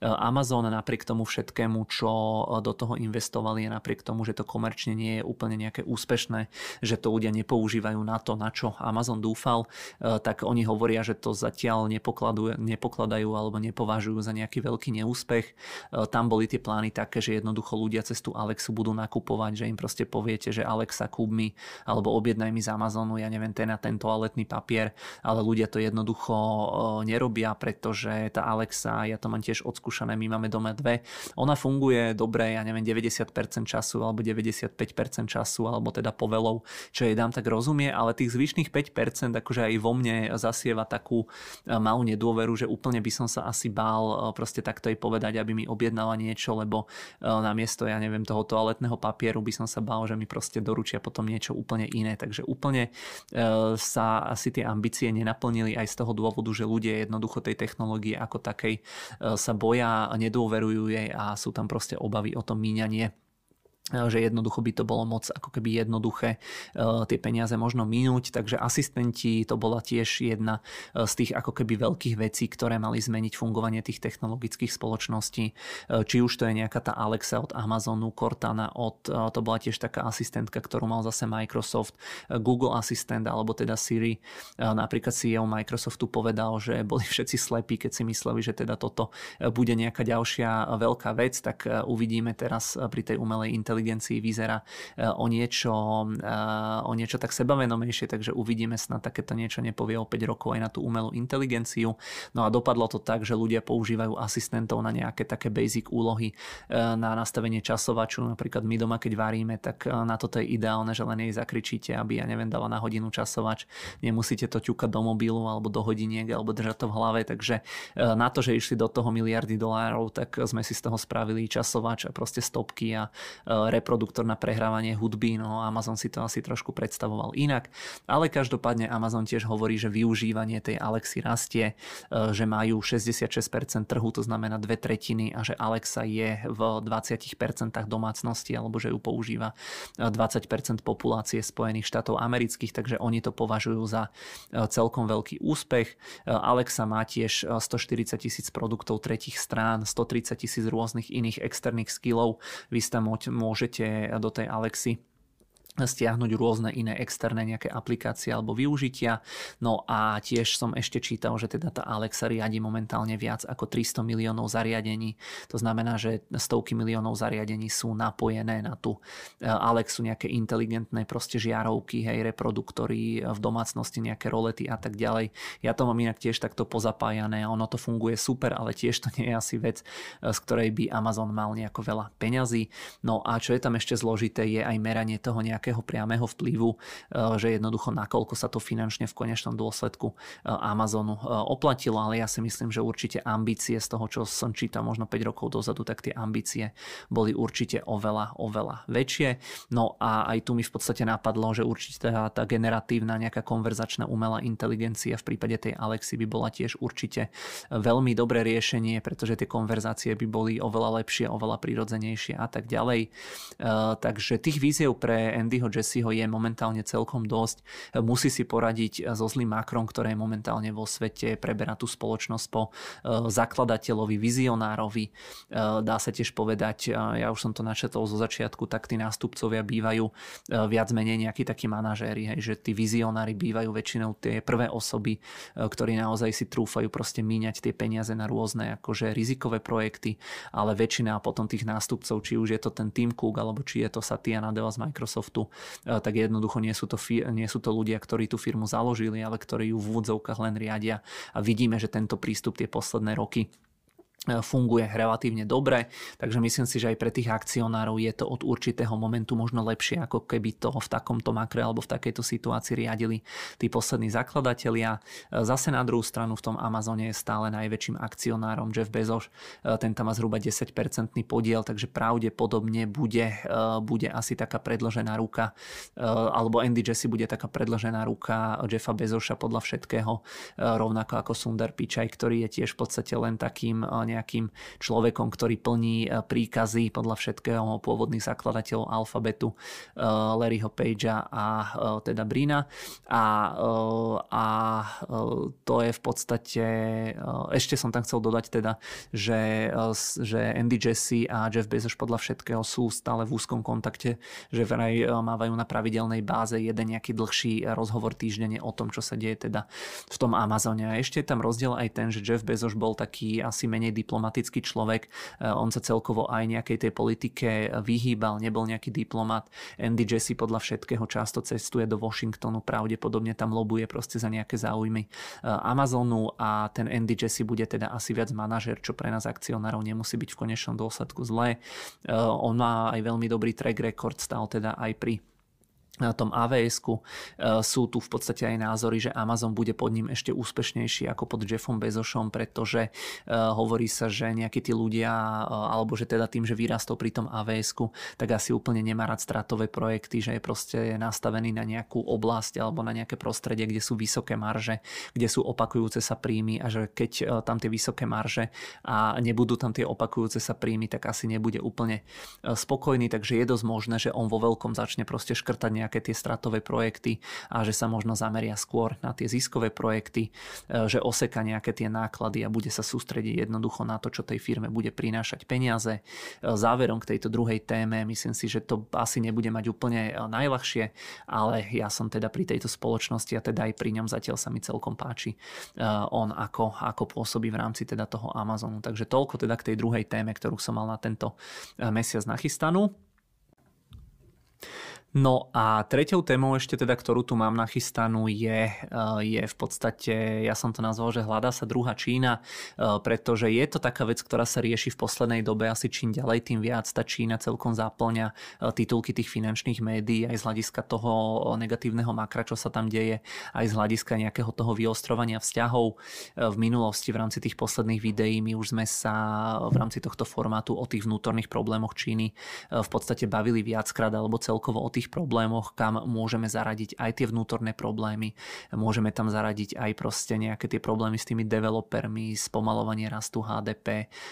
Určite sme sa veľakrát bavili aj teda o tom, o tých zásahoch e, čínskej vlády do fungovania spoločnosti. Alibaba je toho asi naj, najlepším alebo najkrajším, alebo možno najškarečším to by asi bolo presnejšie. Príkladom zhoršujú sa tam tie vzťahy s tým západom. Tá Čína, alebo teda Čína a rovnako aj západ nabieha na nejakú tú vlnu tej protekcionistickej politiky. Veľa západných firiem začína mať v rámci, v rámci toho, tohto celého alebo v rámci komplexu týchto problémov veľký, veľké nejaké ako keby obavy z toho, že ako ďalej budú fungovať v kontexte alebo v súvislosti s tou Čínou, pretože tá Čína tvorí veľmi veľkú časť dopytu po produktoch, ale tá Čína Čína tvorí aj veľmi veľkú časť produkcie a z tých veľkých spoločností alebo z tých spoločností, ktoré máme v portfóliu, tak asi najlepším príkladom odkázanosti na tú Čínu aj z hľadiska dopytu, aj z hľadiska produkcie je spoločnosť Apple, to už sme si viackrát spomínali. A ja už som tiež viackrát teda spomínal, že jednoducho tá Čína je pre tie spoločnosti extrémne dôležitá a že veľa z tých spoločností sa odvracia do nejakých iných krajín, ale dnes si povieme alebo dnes sa pozrieme na to trošičku eh, nejako tak eh, podrobnejšie, že ktoré krajiny by z toho mohli ťažiť, aké sú tam tie rizika, ako to momentálne vyzerá a tak ďalej. Dá sa povedať, že dekády, že naozaj desiatky rokov, možno 30, 40, 50 rokov to bola obojstrane veľmi, veľmi výhodná spolupráca. V roku 2021 bol export elektroniky z Číny do zvyšku sveta. Eh, ja som tu dal, že 1 miliarda amerických dolárov. Eh, to má byť samozrejme 1 bilión amerických dolárov. Hej, 1 miliarda to je, to majú podľa mňa vyexportované proste za pár, eh, za pár hodín v rámci jedného dňa. Vo veľkom celá táto spolupráca začala v nejakých 80 90 rokoch minulého storočia alebo minulého tisícročia. Išlo napríklad o americké a japonské spoločnosti, ktoré začali takto vo veľkom outsourcovať veľkú časť tej výroby do Číny.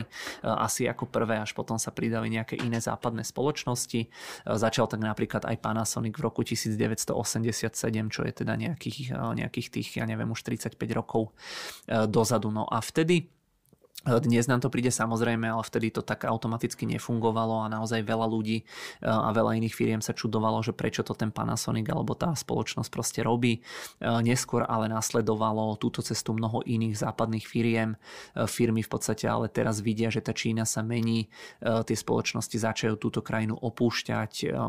Sú za tým tie dôvody, ktoré som spomínal na začiatku, že nejaké to vyostrovanie vzťahov, tie nejaké priemyselné alebo ekonomické politiky tých jednotlivých krajín a tak ďalej.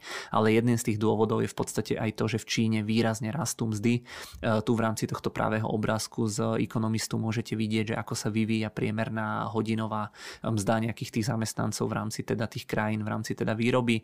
No a môžete vidieť, že okolo toho roku 90, že viac menej e, tie krajiny, alebo že tá Čína, že tam boli najnižšie hodinové mzdy, že vidíte, že nejaká Malajzia, Filipíny, Vietnam, India, Tajsko, že jednoducho tam tí ľudia zarábali menej, ale niekedy potom okolo toho roku 2010 sa to preklopilo, tie mzdy začali výrazne rásť a momentálne Tie čínske mzdy e, už sú okolo úrovne 8,3 dolára na hodinu. E, keď si to porovnáme s nejakou Malajziou, Tajskom, Indiou, s Indiou, Vietnamom, tak vidíme, že tam tie mzdy e, sú v priemere možno 2 až 3 americké doláre. Takže tá Čína už je možno dvoj až trojnásobne drahšia aj z hľadiska nejakých tých nákladov. Takže to, že tej krajine sa tak ekonomicky dobre darí, tak má proste nejaké výhody pre tie, pre tie zahraničné spoločnosti, čo tam vyrábajú, ale aj nejaké nevýhody.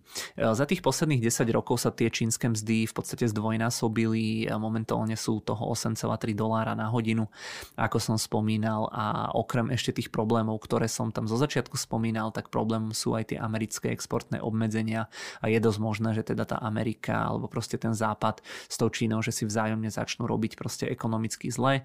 Napríklad medzi rokmi 2020 až 2022 klesol počet japonských firiem, ktoré mali nejaké výrobné e, procesy a postupy v Číne. E, klesli klesli podľa toho, čo som sa dočítal z 13 600 na 12 700, takže napríklad tie japonské firmy, e, tam už nejakých, ja neviem koľko to môže byť, 5, 6, 7% firiem z tej Číny odišlo, eh, takže už pri nich je teda vidno, že, že asi úplne neveria alebo že sa im nepačí, kam tá eh, spoločnosť eh, alebo teda kam tá krajina smeruje.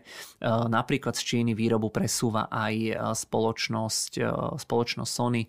Tá časť výroby presúva z tej Číny práve do Tajska. Okrem toho napríklad juhokorejský Samsung vyhodil dve tretiny zamestnancov od roku 2013 z tej Číny, to znamená, že tiež prechádza do nejakých iných krajín. Celkom odvážne ambície má aj spoločnosť Dell, ktorá chce prestať používať čín, číny vyrobené v čípe, som chcel povedať, čipy vyrobené v Číne do roku 2024, takže tiež celkom ambiciózne. Otázkou ale teda je, že kam tie spoločnosti pôjdu, pretože tá Čína má obrovskú výhodu obrovského počtu ľudí v pracovnom veku, ktorí sú proste kvalifikovaní, je tam veľmi dobrá infraštruktúra a tak ďalej, takže nejaká jedna jediná alternatíva, že by sa to všetko presunulo do jednej krajiny, to viac menej asi úplne možné nebude ale môžeme sa teda pozerať na nejakú uh, tú skupinu krajín, ktorá je v oblasti proste tej južnej alebo juhovýchodnej uh, Ázie, dajme tomu. Zaradiť sa môžeme Japonsko, Južnú Koreu, Tajvan, Filipíny, Indonéziu, uh, Singapur, Malajziu, Tajsko, Vietnam, Kambodžu a napríklad aj Bangladeš. Problémom v porovnaní s tou Čínou tam môže byť to, že nie je to úplne jednoliatý celok a tie krajiny sú dosť, dosť rôznorodé. Tá jednoliatosť bola veľmi veľká výhoda práve tej Číny ďalšia výhoda tej Číny okrem toho teda bola aj veľmi dobrá infraštruktúra. Určite viete, že oni tam majú kopec letísk, kopec veľkých prístavov, e, kopec železníc, e, kopec ako keby aj nejakej tej riečnej námornej dopravy, ktorú využívajú a tak ďalej. E, tieto krajiny, čo som spomínal, to tu inak môžete vidieť potom na obrázku, k tomu sa o chvíľočku dostaneme, tak tie krajiny sú rozdielne, majú odlišné prednosti, majú odlišné výhody, nevýhody, odlišné prírodné zdroje. Japonsko má napríklad dobrú kvalifikáciu, ale tí zamestnanci sú relatívne drahí. E, India má zase napríklad nízke mzdy, ale e, nie je tam možno ten pracovný trh až tak nachystaný na nejakú výrobu, e, takúto priemyselnú výrobu vo veľkom porovnanie populácia Číny v nejakom tom produktívnom pracovnom veku je 950 miliónov ľudí, v daných krajinách dokopy je 1,4 miliardy ľudí, takže z tohto hľadiska by to malo byť ešte lepšie, ale opäť to sa bavíme, že to je proste 10 krajín versus jedna krajina. Na obrázku je môžete vidieť, že počet ľudí s, nejakým, s nejakým tým terciárnym vzdelaním je dokonca v tomto zoskupení krajín, oni to nazývajú Altasia, vyšší 155 miliónov ľudí v Číne to bolo 145 miliónov a tá pracovná sila dospela v Číne 950 miliónov, e, v súbore týchto krajín dokonca až 1,4 miliardy ľudí. E, to sme si teraz vlastne povedali. No a keď sa pozrieme na objem toho exportu, tak tie krajiny ako postupne rastú tie posledné roky, tak dokonca už prekonal ten objem toho exportu, uh, objem toho exportu do Spojených štátov amerických, uh, už tú samotnú Čínu. Tam to bolo 614 miliard, no a tu je to v podstate 634 miliard amerických dolárov. Takže vidíte, že už teraz existuje nejaká alternatíva tej Číny. Výhodou týchto krajín v porovnaní s tou Čínou môže byť aj lepšia demografia. V mnohých týchto krajinách je teda mzda pod 3 e, dolármi na hodinu, takže naozaj e, také tie náročné ako keby e, výrobné proste fabriky, kde potrebujete strašne veľa ľudí, kde robia proste tisícky alebo desiatky tisíc ľudí, tak tam už ako keby to šetrenie na tých mzdách už môže byť celkom výrazné. Tieto krajiny na to, aby prilákali tie zahraničné investície, tak vytvorili viacero nejakých takých ekonomických spolkov. Eh, tie skratky tých spolkov eh, RCEP alebo CPTPP eh, harmonizovali aj rôzne pravidlá v oblasti proste importu, exportu cieľ a tak ďalej. Všetko toto malo, malo za účel proste, aby sa jednoduchšie obchodovalo, aby harmonizovali tie pravidlá, aby boli jednotné, aby tie zahraničné spoločnosti nemuseli úplne dumať, že čo kde sa im proste oplatí, hej, že jednoducho tam sú také pravidlá, tam sa to môže, tam sa nemôže, takže snažia sa aj tie krajiny nejako e, zoskupiť, aby vytvorili proste nejaký konkurenčný trh tej Číne alebo nejakú alternatívu voči tej Číne. Zmenšujú sa aj nejaké regulačné obmedzenia, čo je tiež určite akože pozitívne. Najviac pomedzi tých všetkých krajín to rozbehla asi Južná Kórea, ktorá do týchto krajín, čo som ukazoval, tak veľmi výrazne zvýšila priame zahraničné investície. Len za ten rok 2020 boli tie investície Južnej Kórei do tohto regiónu 96 miliard amerických dolárov a je to v podstate už viac, ako investuje Južná Kórea v Číne. Pre porovnanie napríklad napríklad 10 rokov dozadu boli tie investície zhruba polovičné. E, juhokorejský Samsung je najväčším investorom napríklad vo Vietname, najväčším zahraničným investorom. E, Hyundai e, tiež juhokorejská spoločnosť otvoril napríklad továreň v Indonézii. Presúvajú sa v podstate aj tajvanské firmy, tajvanské spoločnosti, či už je to Foxconn alebo nejaký Pegatron, Vistron.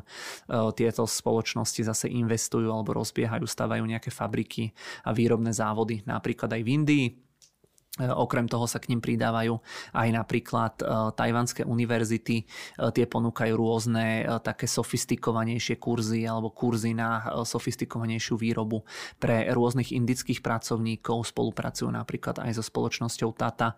Momentálne sa vyrába v Indii asi 5% iPhoneov a do roku 2025 to má byť nejakých 20 až 25%. Takže aj napríklad Apple sa snaží presúvať, o tom sme sa viackrát bavili, časť tej výroby aj do iných nejakých iných krajín. E, okrem toho e, presúva tú výrobu z e, Číny do iných krajín aj napríklad Google, ktorý v týchto iných krajinách už sa snaží presunúť výrobu mobilov alebo telefónov Google, teda Pixel eh, do, eh, do Indie. Presúva sa potom aj iná, taká viac sofistikovaná výroba. Napríklad Malajzia už teraz vyrába zhruba 10% produkcie, svetovej produkcie čipov, čo by malo byť už viac ako Spojené štáty americké. Spoločnosť Qualcomm zase otvorila vývojové centrum vo Vietname, kde plánuje teda okrem iného aj školiť si tých svojich zamestnancov. Samozrejme, takto to vyzerá celkom dobre, ale je tu aj kopec, naozaj kopec rizik. Tak ako som hovoril, ten región je naozaj veľmi veľký, e, veľmi rozťahaný, hej, stačí sa pozrieť túto, tak vidíte, že jednoducho je tam kopec ostrovov, to znamená, že po suši tam neprídete, kdežto v Číne, keď celý ten priemysel je tuto e, sústredený v rámci toho východného pobrežia, tak tam aj tá doprava pomocou proste nejakých, ja neviem, kamionov, vlakov je jednoduchšie ako doprava medzi nejakou, ja neviem, medzi Tajvanom a proste Indonéziou. E, takže naozaj ten región absolútne nie je nejaký jednoliatý, je naozaj veľký a rozťahaný. Tá infraštruktúra infraštruktúra tiež v Japonsku, hej, na Tajvane bude asi dobrá, ale možno nejakej Indonézii, v Bangladeši, v Indii, vo Vietname, v Tajsku tam asi až taká dobrá nebude. V mnohých krajinách je naozaj stále vysoká miera korupcie, sú tam možno takí eh, až moc autoritatívni alebo takí polodiktatorskí vládcovia. To znamená, ani to nie je preto podnikanie je možno úplne ideálne, možno aj ten nejaký pracovný režim alebo tá pracovná morálka nie je v tých krajinách eh, taká dobrá ako v prípade tej Číny. Takže eh, ten prechod tam asi nebude okamžitý, zrejme ale dlhodobo bude význam Číny z tohto hľadiska klesať a práve tieto krajiny, ktoré sme si teraz ukazovali alebo ktorých sme sa bavili, tak pravdepodobne oni e, budú nejakou takou alternatívou e, voči, voči teda výroby v Číne. Takže, e, takže asi toľko k tým témam. Pozerám, že to máme túto časť cez hodinku, takže dnes som to trošku natiahol, ale naozaj mi prišli opäť všetky tieto tri témy zaujímavé, tak snad to prišlo zaujímavé aj vám. No a vždy, e, každý mesiac tu máme samozrejme aj e, niekoľko obrázkov, ktoré som si pre vás nachystal, alebo na ktoré som narazil e, v priebehu tých posledných týždňov. Takže poďme na to. Hneď prvý obrázok je teda z dielne Bloombergu a porovnáva nám ocenenie tej veľkej technologickej už ani nie 5, ale skôr 4. Vidíme tu ocenenie Apple, Alphabetu, Microsoftu v porovnaní s Amazonom. Čo je tu zjavné je to, že teda ten Microsoft s Appleom sa pohybujú z hľadiska ocenenia dlhodobo plus minus rovnako najlacnejšie momentálne alebo dlhodobejšie vychádza Google alebo teda Alphabet, no a Amazon je stále relatívne drahší v porovnaní s týmito spoločnosťami. E, takže e, myslím si, že celkom, celkom zaujímavé porovnanie z tohto nejakého hľadiska toho ocenenia. E, pri tom Apple s Microsoftom ešte chvíľočku ostanem, pretože zase na tomto druhom obrázku môžete vidieť, aká je ich kombinovaná alebo kombinovaný podiel v rámci amerického indexu S&P 500. Tu v podstate môžete vidieť, že dokopy tie tieto dve spoločnosti, to je táto oranžová čiara, e, tvoria momentálne až e, takmer 14% z celkovej kapitalizácie indexu S&P 500. E, tuto máte potom rozdelené v podstate na polovičku. Vidíte, že Apple má momentálne trošku vyšší ten podiel alebo váhu. Microsoft o niečo menšie, ale že každá z tých spoločností má takmer nejaký 7%, 7% váhu, takže za každú stovku, ktorú investujete pasívne do ETF na S&P 500, tak 7 eur ide do Apple a 7 eur do Microsoftu. Eh, čo je tu zaujímavé je to, že naozaj dlhé roky alebo možno v proste 20 rokov sa eh, ten podiel tých dvoch spoločností pohyboval niekde medzi 6 a 8 percentami. Eh, potom prišiel ten rast z tých posledných rokov, kedy to výrazne vyskočilo, bola tam síce teraz nejaká korekcia, ale to, že jednoducho tieto dve veľké technologické akcie sa držia relatívne dobre v porovnaní e, so zvyškom trhu, tak spôsobil, že jednoducho ten ich podiel na tom indexe je veľmi, veľmi vysoký a naposledy e, proste takýto duopol, takýto podiel na, alebo takúto veľkú váhu na tom indexe mali možno nejakých, ja neviem, 30-40 rokov dozadu, typol by som to možno na nejaké telekomunikačné spoločnosti alebo niečo v tomto zmysle, takže uvidíme, ako sa to bude vyvíjať ďalej, či tie veľké firmy ešte viac zvýšia tú dominanciu, alebo teda nie. Ďalší obrázok, toto asi nie je nič nové, ale myslím si, že je dobre si pripomínať aj takéto nejaké veci. Tu v podstate môžete vidieť, že koľko percent akcií Apple spätne odkúpil od toho roku 2013. Môžete vidieť, že ten objem alebo počet akcií v obehu klesol z nejakých 27 miliard na nejakých 15 miliard kusov akcií. To znamená, to je pokles o, ak správne vidím, o nejakých o nejakých 40%, čo je teda zhruba nejakých 5% ročne, takže Apple síce nevypláca nejaké veľké dividendy, ale veľmi výrazne zvyšuje EPS a tým pádom teda by, by to mala ísť ruka v ruke aj so zvýšením cien tých akcií, takže tiež, tiež si myslím, že aj takéto veci je dobre si pripomínať. K Apple tu mám ešte jeden obrázok, ja sa priznám, že nie, že nie som si úplne istý, že či už som ho tu náhodou neukazoval, nechcel sa mi to hľadať. Každopádne príde mi zaujímavé, v prvej časti obrázku môžete vidieť podiel Apple a iných výrobcov e, smartfónov na poli e, predaných e, kusov. Čo nám to značí, alebo čo nám ten graf ukazuje? Ukazuje nám to, že Apple dlhodobo sa pohybuje niekde okolo 20% market share, to znamená, že jeden z piatich telefónov predaných vo svete by mal byť teda iPhone konkrétne by to malo byť 18%, takže necelý jeden z piatich.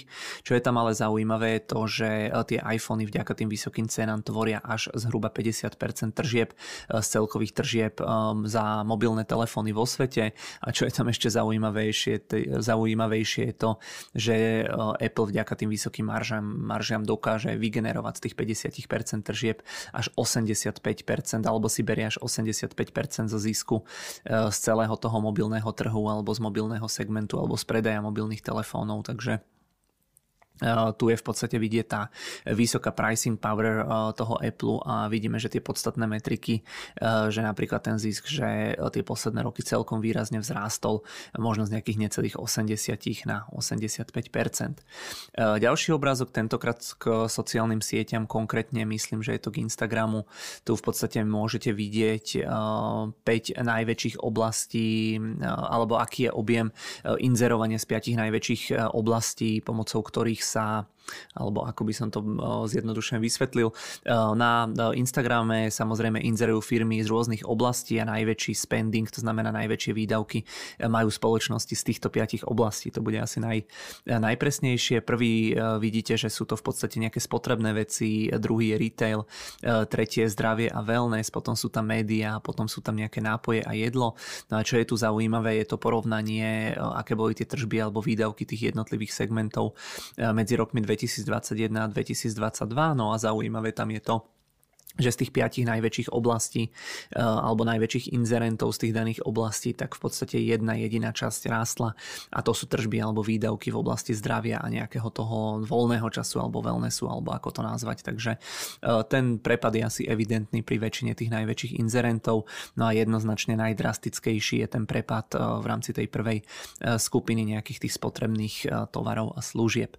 Ďalší obrázok nejakej, k nejakému korporátnemu vývoju. Tu zase môžete vidieť e, vývoj alebo podiel na trhu vyhľadávania e, alfabetu alebo teda Google a Bingu od Microsoftu. Môžete vidieť, že na desktope sa relatívne dosť využíva ten Bing, že tam tvorí možno aj nejakých 10-15% na tablete sa oveľa viac e, využíva, e, využívajú služby e, Google, tam vidíte, že podiel toho Bingu je len zhruba polovičný. Na mobiloch vidíte, že naozaj možno 99% toho trhu si berie Google.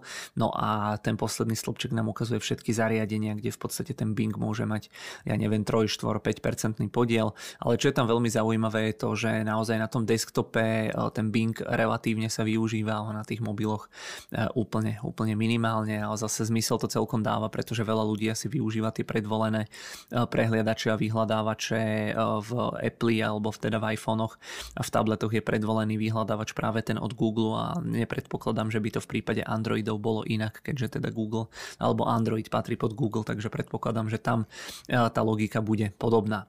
Ak sa ešte pozrieme k tým veľkým spoločnostiam alebo teda možno aj k nejakým menším spoločnostiam, tak tu v podstate môžete vidieť, že ktoré spoločnosti alebo ktoré sektory prepúšťali tie dáta by mali byť od 1. Eh, oktobra 22 do 20. marca 23. Je to celkom pekná vizualizácia od Bloombergu.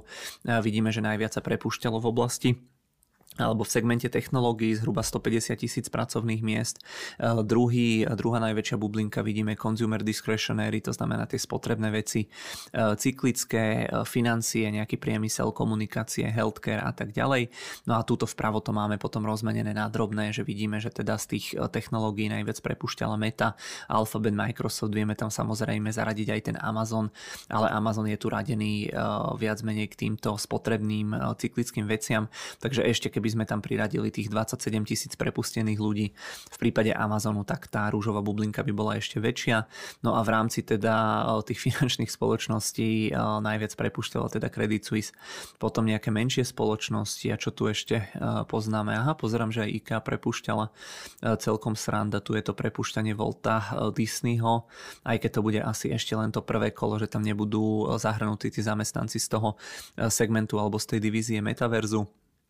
E, FedEx, nejaký Royal Mall a tak ďalej a tak ďalej. E, ďalšia zaujímavá e, správa, ktorá prišla je, že my sme sa myslím bavili pred pár týždňami alebo asi skôr mesiacmi o tom, že existuje taká analytická americká spoločnosť Hindenburg a oni majú veľmi dobrý track record v tom, že vyhľadávajú ako keby akcie nejakých spoločností, za ktorými vidia proste, že tam nie je úplne všetko je transparentné, možno nejaké podvody a tak ďalej. No a ich asi najznámejší trade bol short amerického výrobcu elektromobilov Nikola, kde oni teda videli alebo mali nejaké nezrovnalosti, tuto začali, e, tuto vyreportovali, e, tuto v podstate začali shortovať a takto sa vyvíjali tie akcie. Pred pár mesiacmi prišli s tým, že teda obrovský indický konglomerát Adani, e, že tiež tam v podstate je ocenený nesprávne, že sú tam rôzne akože podvody, finančné machinácie a tak ďalej. Tiež to začali shortovať, e, tiež tie akcie začali padať a teraz naposledy prišli s tým, že spoločnosť e, Blok, kde je teda zakladateľ, zakladateľ Twitteru Jack Dorsey, takže v podstate tiež sa im tam niečo nepáči, prišli s tým reportom a tie akcie už teda začali padať na základe toho, že ako som spomínal, tak ten Hindenburg má veľmi dobrý track record. Na tomto grafe nenechajte sa úplne oklamať. Podľa mňa toto Bloomberg nespracoval úplne ideálne, pretože na tomto prvom grafe vidíte, že tu je rozsah alebo rozptyl pár dní, tu vidíte, že je to pár týždňov alebo pár mesiacov a túto dokonca niekoľko rokov. Takže sú to rozdielne timeframey, ale teda ten autor tým chcel povedať, že väčšinou keď Hindenburg príde s nejakým reportom, tak sa ukáže, že asi vo väčšine prípadov mal ten Hindenburg pravdu alebo že teda niečo na at na tých nejakých ich názoroch alebo teda na tom short reporte bolo. Ešte obrázky k dvom spoločnostiam a potom prejdeme už skôr na také nejaké makroveci. Prvý obrázok nie je to v podstate nič nové, hej, vidíte tu pekne rozdelenie tržieb alebo fungovanie spoločnosti Berkshire Hathaway.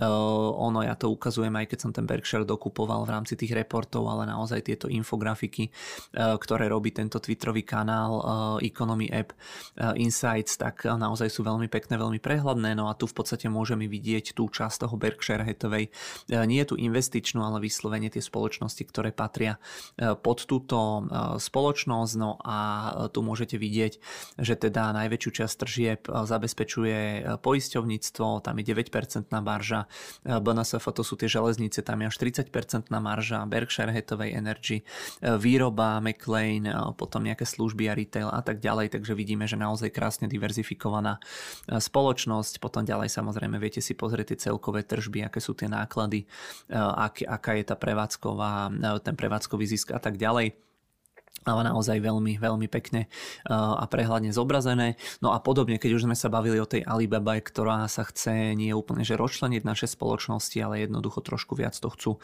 rozdeliť, aby tam boli samostatnejšie proste tie divízie, tak tu v podstate môžete vidieť, že ten čínsky e-commerce je, alebo teda celkovo ten commerce v rámci Alibaby je jednoznačne najväčší segment. Potom ten medzinárodný retail, nejaké tie miestne spotrebné veci, tá logistika, cloud, media a tak ďalej, že to sú všetko naozaj veľmi, veľmi maličké segmenty v porovnaní teda s tým e, komerčným čínskym segmentom a teda tu e, je celkom sranda, že v porovnaní s Amazonom, e, pretože Amazon na tom retaile nezarába, zarába na všetkom ostatnom, ale teda Alibaba tam je to presne naopak, že viac menej zarába len na tom čínskom retaile a na všetkom ostatnom teda prerába, ale plus minus takto nejako by sa asi teda mali deliť tie segmenty, takže vidíme už na prvý pohľad, že čo z toho bude jednoznačne najväčším segmentom. Uh, OK, prejdeme k tým nejakým makroveciam. Začal by som teda tým Ruskom alebo celkovo nejakou, uh, nejakým zoznamom krajín. Tu v podstate môžete vidieť zoznam od statistik, ktorá, ktorý, alebo ktorá spracovala najväčšie blokady internetu a nejaké vyčíslené náklady a vidíme, že teda na prvom mieste je jednoznačne Rusko s veľmi veľkým odstupom. Tam to zasiahlo zhruba 113 miliónov ľudí a nejaké tie vyčíslené škody môžete vidieť, že sú zhruba 22 alebo 21,6 miliardy, ak teda správne vidím.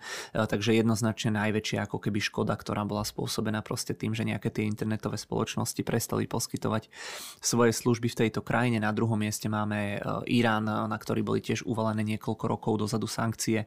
E, tiež veľmi veľká krajina, vidíme, že sa to tam dotklo 72 miliónov ľudí, ale teda ten rozsah proste toho vyčíslený v miliardách amerických dolárov je, alebo v miliónoch amerických dolárov je oveľa menší menšie ako v prípade Ruska. E, ďalej tam máme Kazachstan, Myanmar, Uzbekistan, Indiu, Etiópiu a e, Nigériu. E, ešte pri tom Rusku by som v rámci jedného obrázku ostal. Tu Bloomberg v podstate vyčíslil nejaké príjmy alebo teda tržby z exportu ropy a zemného plynu z Ruska do iných krajín počas jednotlivých mesiacov.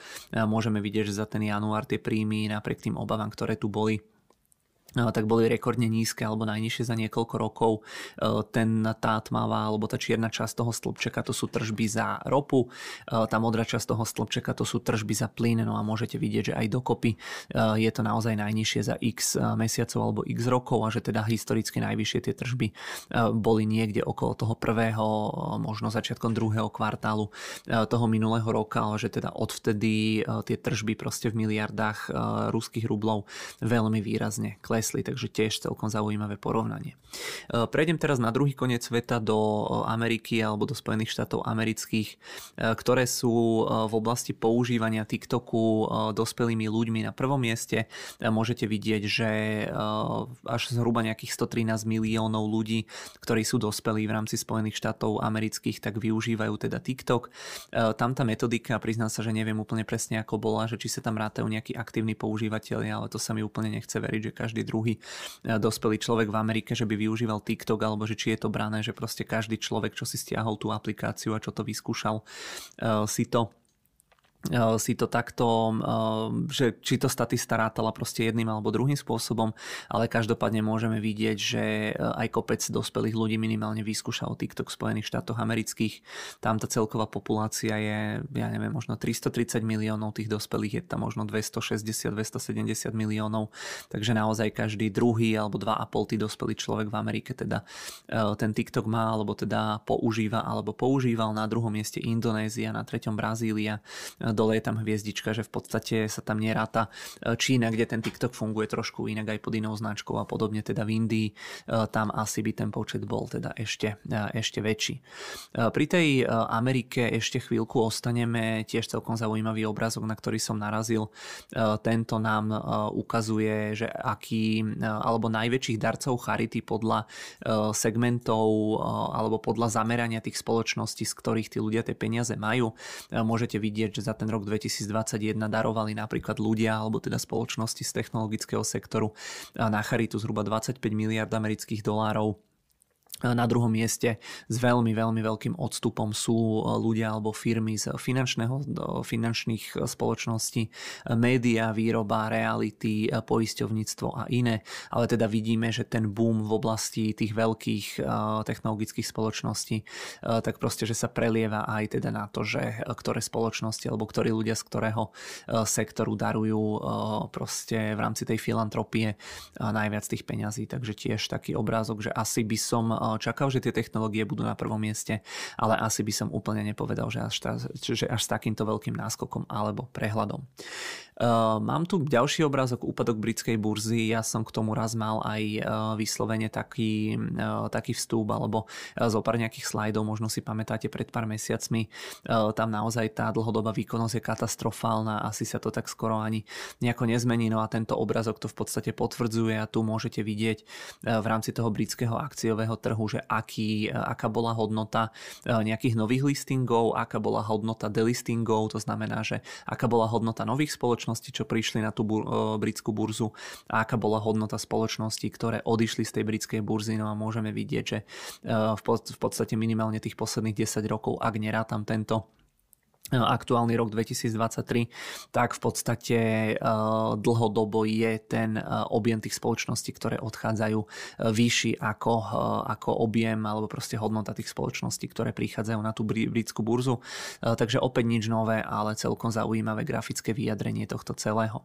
Ešte jeden obrazok z ekonomistu. Čína si každoročne pred začiatkom alebo na začiatku roka stanovuje ciele svojho rastu, ktorých sa chce držať. V podstate môžeme vidieť vidieť, že e, drvivú väčšinu tých rokov tá Čína veľmi presne ten cieľ svojho rastu dala. Ono to funguje tak, že napríklad, ja neviem, v roku 2015 si stanovili cieľ rastu, ja neviem, 7%, hej, a vidíte, že e, presne to trafili, e, sú to celkom mágovia, alebo tých posledných 10 rokov to naozaj triafali veľmi presne, takže je dosť možné, že tie čísla si aj trošičku nejako upravili, ale to samozrejme nie je úplne podstatné. Čo je tam podstatné je to, že vidíme, že v rámci toho roku 2021 ten cieľ veľmi výrazne prestrelili vďaka tomu oživeniu.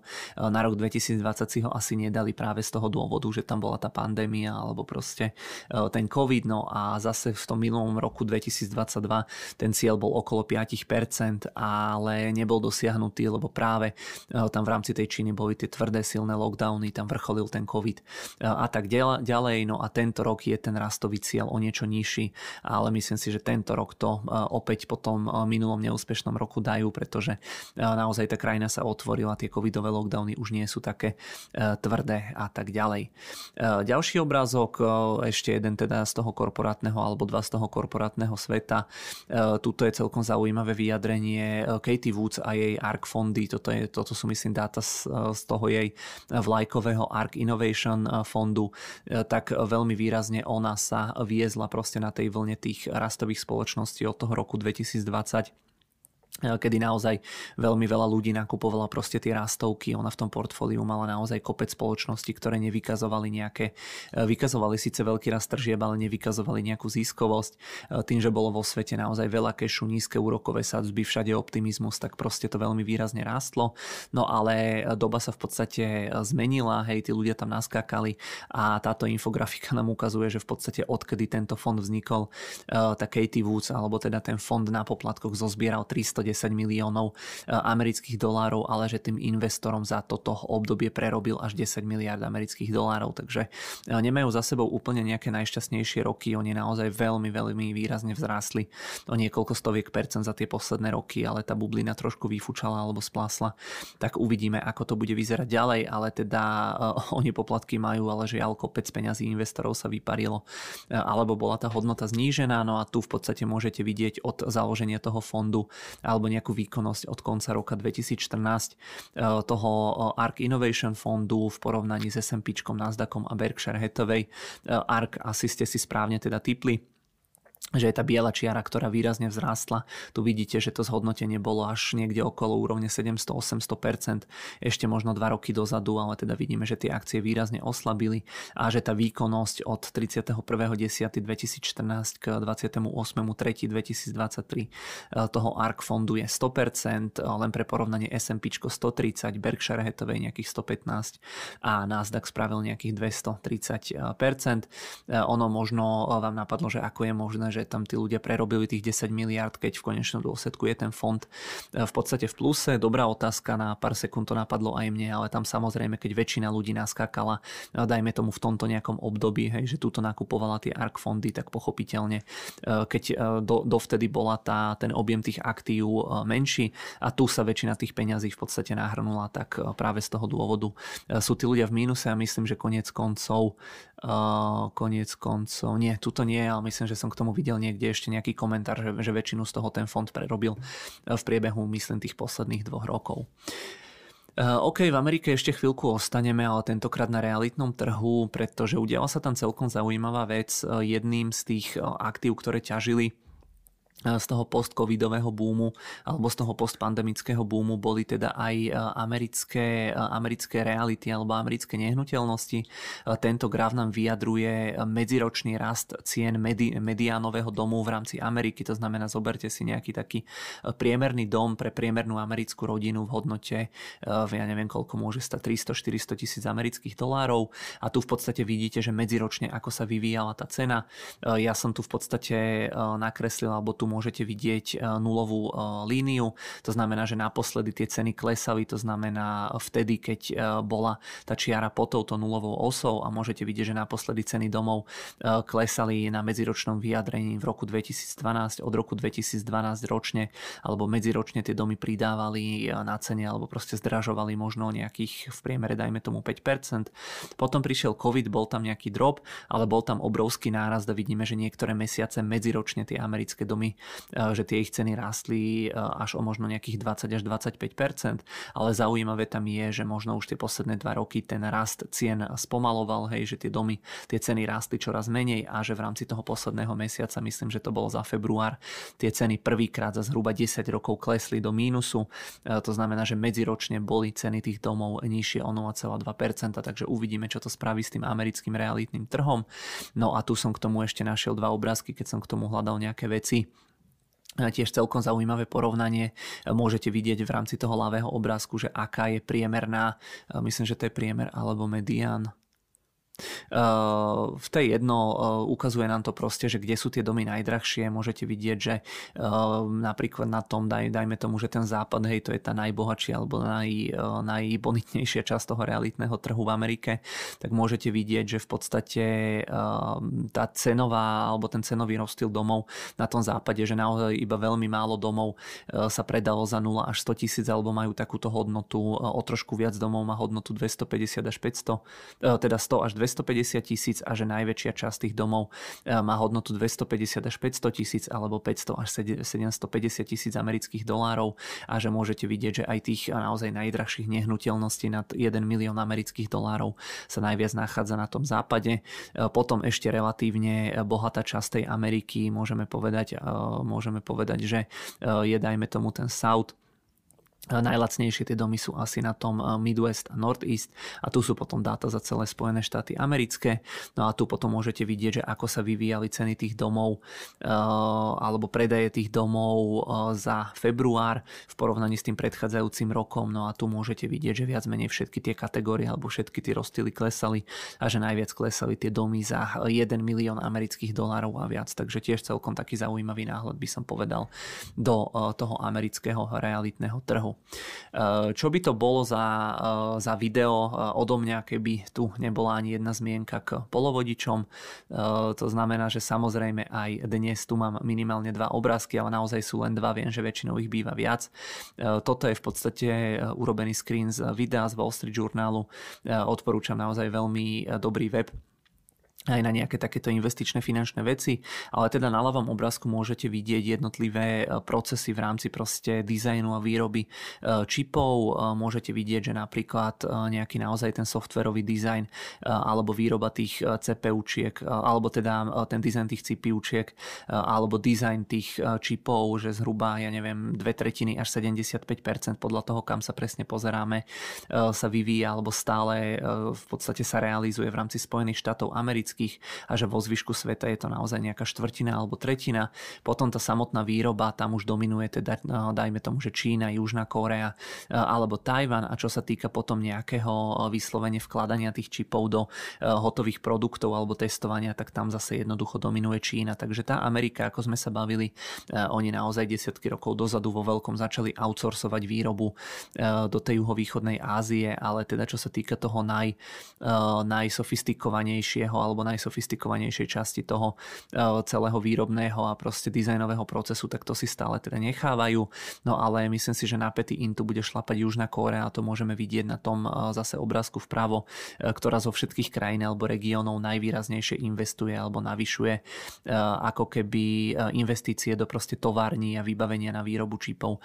Spomedzi teda všetkých tých krajín alebo regiónov vidíme, že v rámci Južnej Korei alebo Koreje, Koreji, neviem presne ako sa to skloňuje, tak e, ten medziročný rast je tam až na úrovni 41,5%. E, vidíme, že Európa, Blízky východ 36%, e, Amerika 24%, Tajvan 4%, Čína 2%. Takže veľmi zaujímavé, že tá Čína jednoducho, že v tejto oblasti moc neinvestuje. Ďalší obrázok, umelá inteligencia, to je asi tiež taký buzzword, bez ktorého sa asi úplne nezaobídeme tieto najbližšie mesiace, pretože kto nehovorí o umelej inteligencii, nie je cool, tak ja som chcel byť cool, tak e, som vám tu nachystal zo pár obrázkov aj k tomuto. E, asi si mnohí z vás pamätajú, že v rámci výsledkovej sezóny ja som si robil srandu, že ktorá spoločnosť e, nemala zmienku o výsledkovej sezóne, tak ako keby ani nebola. No a tento môj nejaký dojem alebo toto moje tušenie, čo som tak zachytil v rámci nejakých tých výsledkov, tak potvrdili aj čísla, pretože tu v podstate môžete vidieť, že v rámci tej poslednej výsledkovej sezóny tak na tých koloch bolo viac ako 500 zmienok o tej umelej inteligencii inteligencii. Vidíme, že dlhodobo v podstate ten, eh, ten počet rastie. Eh, celkom zaujímavé, že v podstate aj takéto nejaké veci sa mapujú, eh, aj keď teda v dnešnej dobe asi to nie je úplne ťažké v rámci nejakých tých prepisov veľmi rýchlo nájsť, nejako zautomatizovať, ale každopádne môžete vidieť, že naozaj sme na vrchole a myslím si, že túto aktuálnu výsledkovú sezónu, ktorá už nám začína alebo ktorá sa blíži, takže to tam bude asi veľmi, veľmi podobné. Ešte jeden obrázok umelej inteligencii. Momentálne sa nachádzame tuto v roku 2022. Hodnota toho trhu by mala byť zhruba 450 miliard amerických dolárov. Väčšinu z toho tvorí ten software, ale teda vidíme, že do budúcna by mali mimo toho samotného softveru rásť alebo proste zvyšovať hodnotu aj ako keby nejaké tie služby postavené na báze AI. Aj teda nejaký ten hardware, no a ráta sa s tým, že zhruba do 4 rokov by sa mal ten trh približne zdvojnásobiť. Takže uvidíme, či to tak bude, ale mám dojem, že naozaj e, tá umelá inteligencia asi e, nebude úplne nejaká taká vec, ktorá by e, skončila ako proste nejaké NFTčka alebo podobné veci. Myslím si, že to tu s nami chvíľku, eh, chvíľku bude. Eh, dva úplne neuveriteľné obrázky. Prvý obrazok nám v podstate ukazuje, že Spojené štáty za 100 eh, rokov od roku 1901 do roku 2000 minuli, minuli alebo vyprodukovali 4, 4,5 gigatony, to by mali byť 4,5 miliardy tón cementu. Číne sa podarilo za 3 roky 6,6 gigatony. To znamená, keď to veľmi zjednoduším, tak Čína za 2 roky alebo za 3 roky vyprodukovala viac cementu eh, a spotrebovala viac cementu ako Spojené štáty americké. Eh, tu, tuto eh, ešte máte v podstate rozmenené, že od roku 1900 do 1999 v Amerike 4,2 miliardy tóny bola produkcia, 4,4 miliardy tóny cementu bola spotreba a Čína v roku 2020 až 2021 vyprodukovala 4,9 miliardy tóny, takže neskutočné. Naozaj ten obrovský, obrovský stavebný infraštruktúrny boom eh, v tej Číne eh, stojí primárne za týmto všetkým. Tam naozaj veľmi veľa sa stáva, stávajú aj tie výškové budovy, aj proste tie prehrady, aj celá tá infraštruktúra z betónu. A na betón potrebujete cement, ale aj tak mi to príde neskutočné, že to, čo Amerika spotrebovávala eh, posledných 100 rokov, tak Číne na to stačili v podstate 2 roky na to, aby podobné čísla v oblasti toho cementu dosiahla. Ešte jedno také globálne porovnanie, môžeme tu vidieť svetovú produkciu elektriny a porovnaný rok 2000, 2010 a 2021. Čo tam v podstate môžeme vidieť je, je to, že ktoré tri zdroje v podstate naberajú na dôležitosti úplne jednoznačne viac sa páli alebo viac elektriny sa vyrába z plynu. To je táto červená, červená časť, viac elektriny sa vyrába z ropy a viac elektriny sa oveľa viac elektriny sa vyrába aj teda zo zemného uhlia. Môžeme vidieť, že podiel nejakého toho jadra, tej, tej, tých vodných elektrární, nejakej tej biomasy, nejakých tých biopalív a tak ďalej viac menej stagnuje alebo možno e, ešte aj v niektorých prípadoch v podstate klesá a že viac menej e, rastú e, iba tieto tri zdroje. Takže ono aj tie nejaké ekologické snahy vieme, že primárne ten objem tej elektriny vyprodukovanej z uhlia alebo z tej ropy rastie na tých menej rozvinutých krajinách, niekde naozaj v tej Ázii alebo v Afrike. Takže my sa tu v Európe môžeme snažiť, ale jednoducho o tom, že ako ten svet bude vyzerať, nakoľko bude čistý, aj tak asi úplne my nerozhodneme. Takže napriek tým ekologickým snahám, tak vidíme, že čoraz viac sa páli alebo teda používa aj tých menej ekologických zdrojov. E, mám tu ešte jeden taký globálny e, obrázok, ja som si ho dával na Twitter, e, vyvolal tam celkom dosť reakcií, celkom veľký rozruch, väčšinou tie reakcie boli negatívne, takže určite, kto ešte nemáte, tak stiahujte Twitter, registrujte sa naozaj, ja mám väčšinu z týchto obrázkov z Twitteru, naozaj je to pre investovanie veľmi dobrá sociálna sieť, ale tu v podstate môžete vidieť spotrebu piva v litroch prepočítanú na jedného obyvateľa. A môžete vidieť, že drahí bratia Česi, že už niekoľko niekoľko rokov, myslím 28 rokov sa s veľmi veľkým e, odstupom nachádzate na prvom mieste a u vás je teda spotreba piva na hlavu 182 litrov e, ročne, to znamená jedno veľké pivo na každého obyvateľa Českej republiky. E, myslím, že aj my sme tu boli, áno, Slovensko, my sme zhruba niekde na polovičke. Tie krajiny, ktoré ma tam ešte prekvapili, možno nejaká Namíbia, hej, to by som asi nepovedal, možno aj nejaké Rumunsko, Polsko. Zase na druhú stranu sa čudujem, že tam nevidím Anglicko ako také, že tam nevidím napríklad Belgicko, ale teda na tejto štatistike ma najviac e, dorazilo to, že tie krajiny sú relatívne vyrovnané až teda na to prvé miesto. E, asi tam zavaží aj nejaká tá pivná turistika, že aj veľa turistov chodí do Česka na to e, vaše veľmi dobré pivo, ale e, každopádne veľmi zaujímavá štatistika. Viem, že to s investovaním nemá až tak veľa, e, ale prišlo mi to natoľko zaujímavé, že som to sem chcel dať. Vlastne to môže mať niečo spoločné s investovaním. Veľa, veľa tých pivovarov sa aj verejne obchoduje, aj keď aj na tomto trhu prichádza už nejakej konsolidácii, takže, takže tak, ale každopádne niečo si z tohto určite zoberiete. Ešte sa na chvíľočku vrátim k tým bankám, ktoré som spomínal na začiatku tohto videa či už je to tá SVBčka, alebo Silvergate banka, alebo Credit Suisse Deutsche Bank, tak v podstate tu môžete vidieť, e, že ako, ako tie krachy tých aktuálnych bank alebo problémy aktuálnych bank vyzerajú v tom historickom kontexte. No a môžeme vidieť, že naozaj ten bankový trh v minulosti, čo sa týka počtu skrachovaných bank, bol na tom oveľa, oveľa horšie e, ako teraz, pretože napríklad v tom období v tých 80 rokoch, e, to znamená od 80. do 90. roku minulého storočia, tak môžete vidieť, že skrachovalo celosvetovo, eh, aj keď sú to data z FDIC, takže to bude asi len eh, v rámci Spojených štátov amerických, tak môžete vidieť, že skrachovalo až nejakých 2000 bank, potom v tých 90. rokoch eh, skrachovalo nejakých 900 bank, v tých 2000 rokoch napriek tomu roku 2008 skrachovalo len nejakých 210 bank, v 2010 rokoch skrachovalo zhruba nejakých 360 bank že teraz sme v tých 20 rokoch a že zatiaľ tie krachy tých bank alebo problémy sú jednociferné, takže v minulosti ten trh naozaj e, tam tých chorých slabých kusov bolo asi oveľa viac, aj keď drvia väčšina tých bank, čo v minulosti mala tie problémy, e, nebola e, ani zďaleka tak veľká ako tie aktuálne banky, čo môžeme vidieť zase aj na tejto infografike od Financial Times. Tu v podstate môžete vidieť tie modré stĺpčeky sú počet bank, ktoré skrachovali alebo ktoré mali problémy.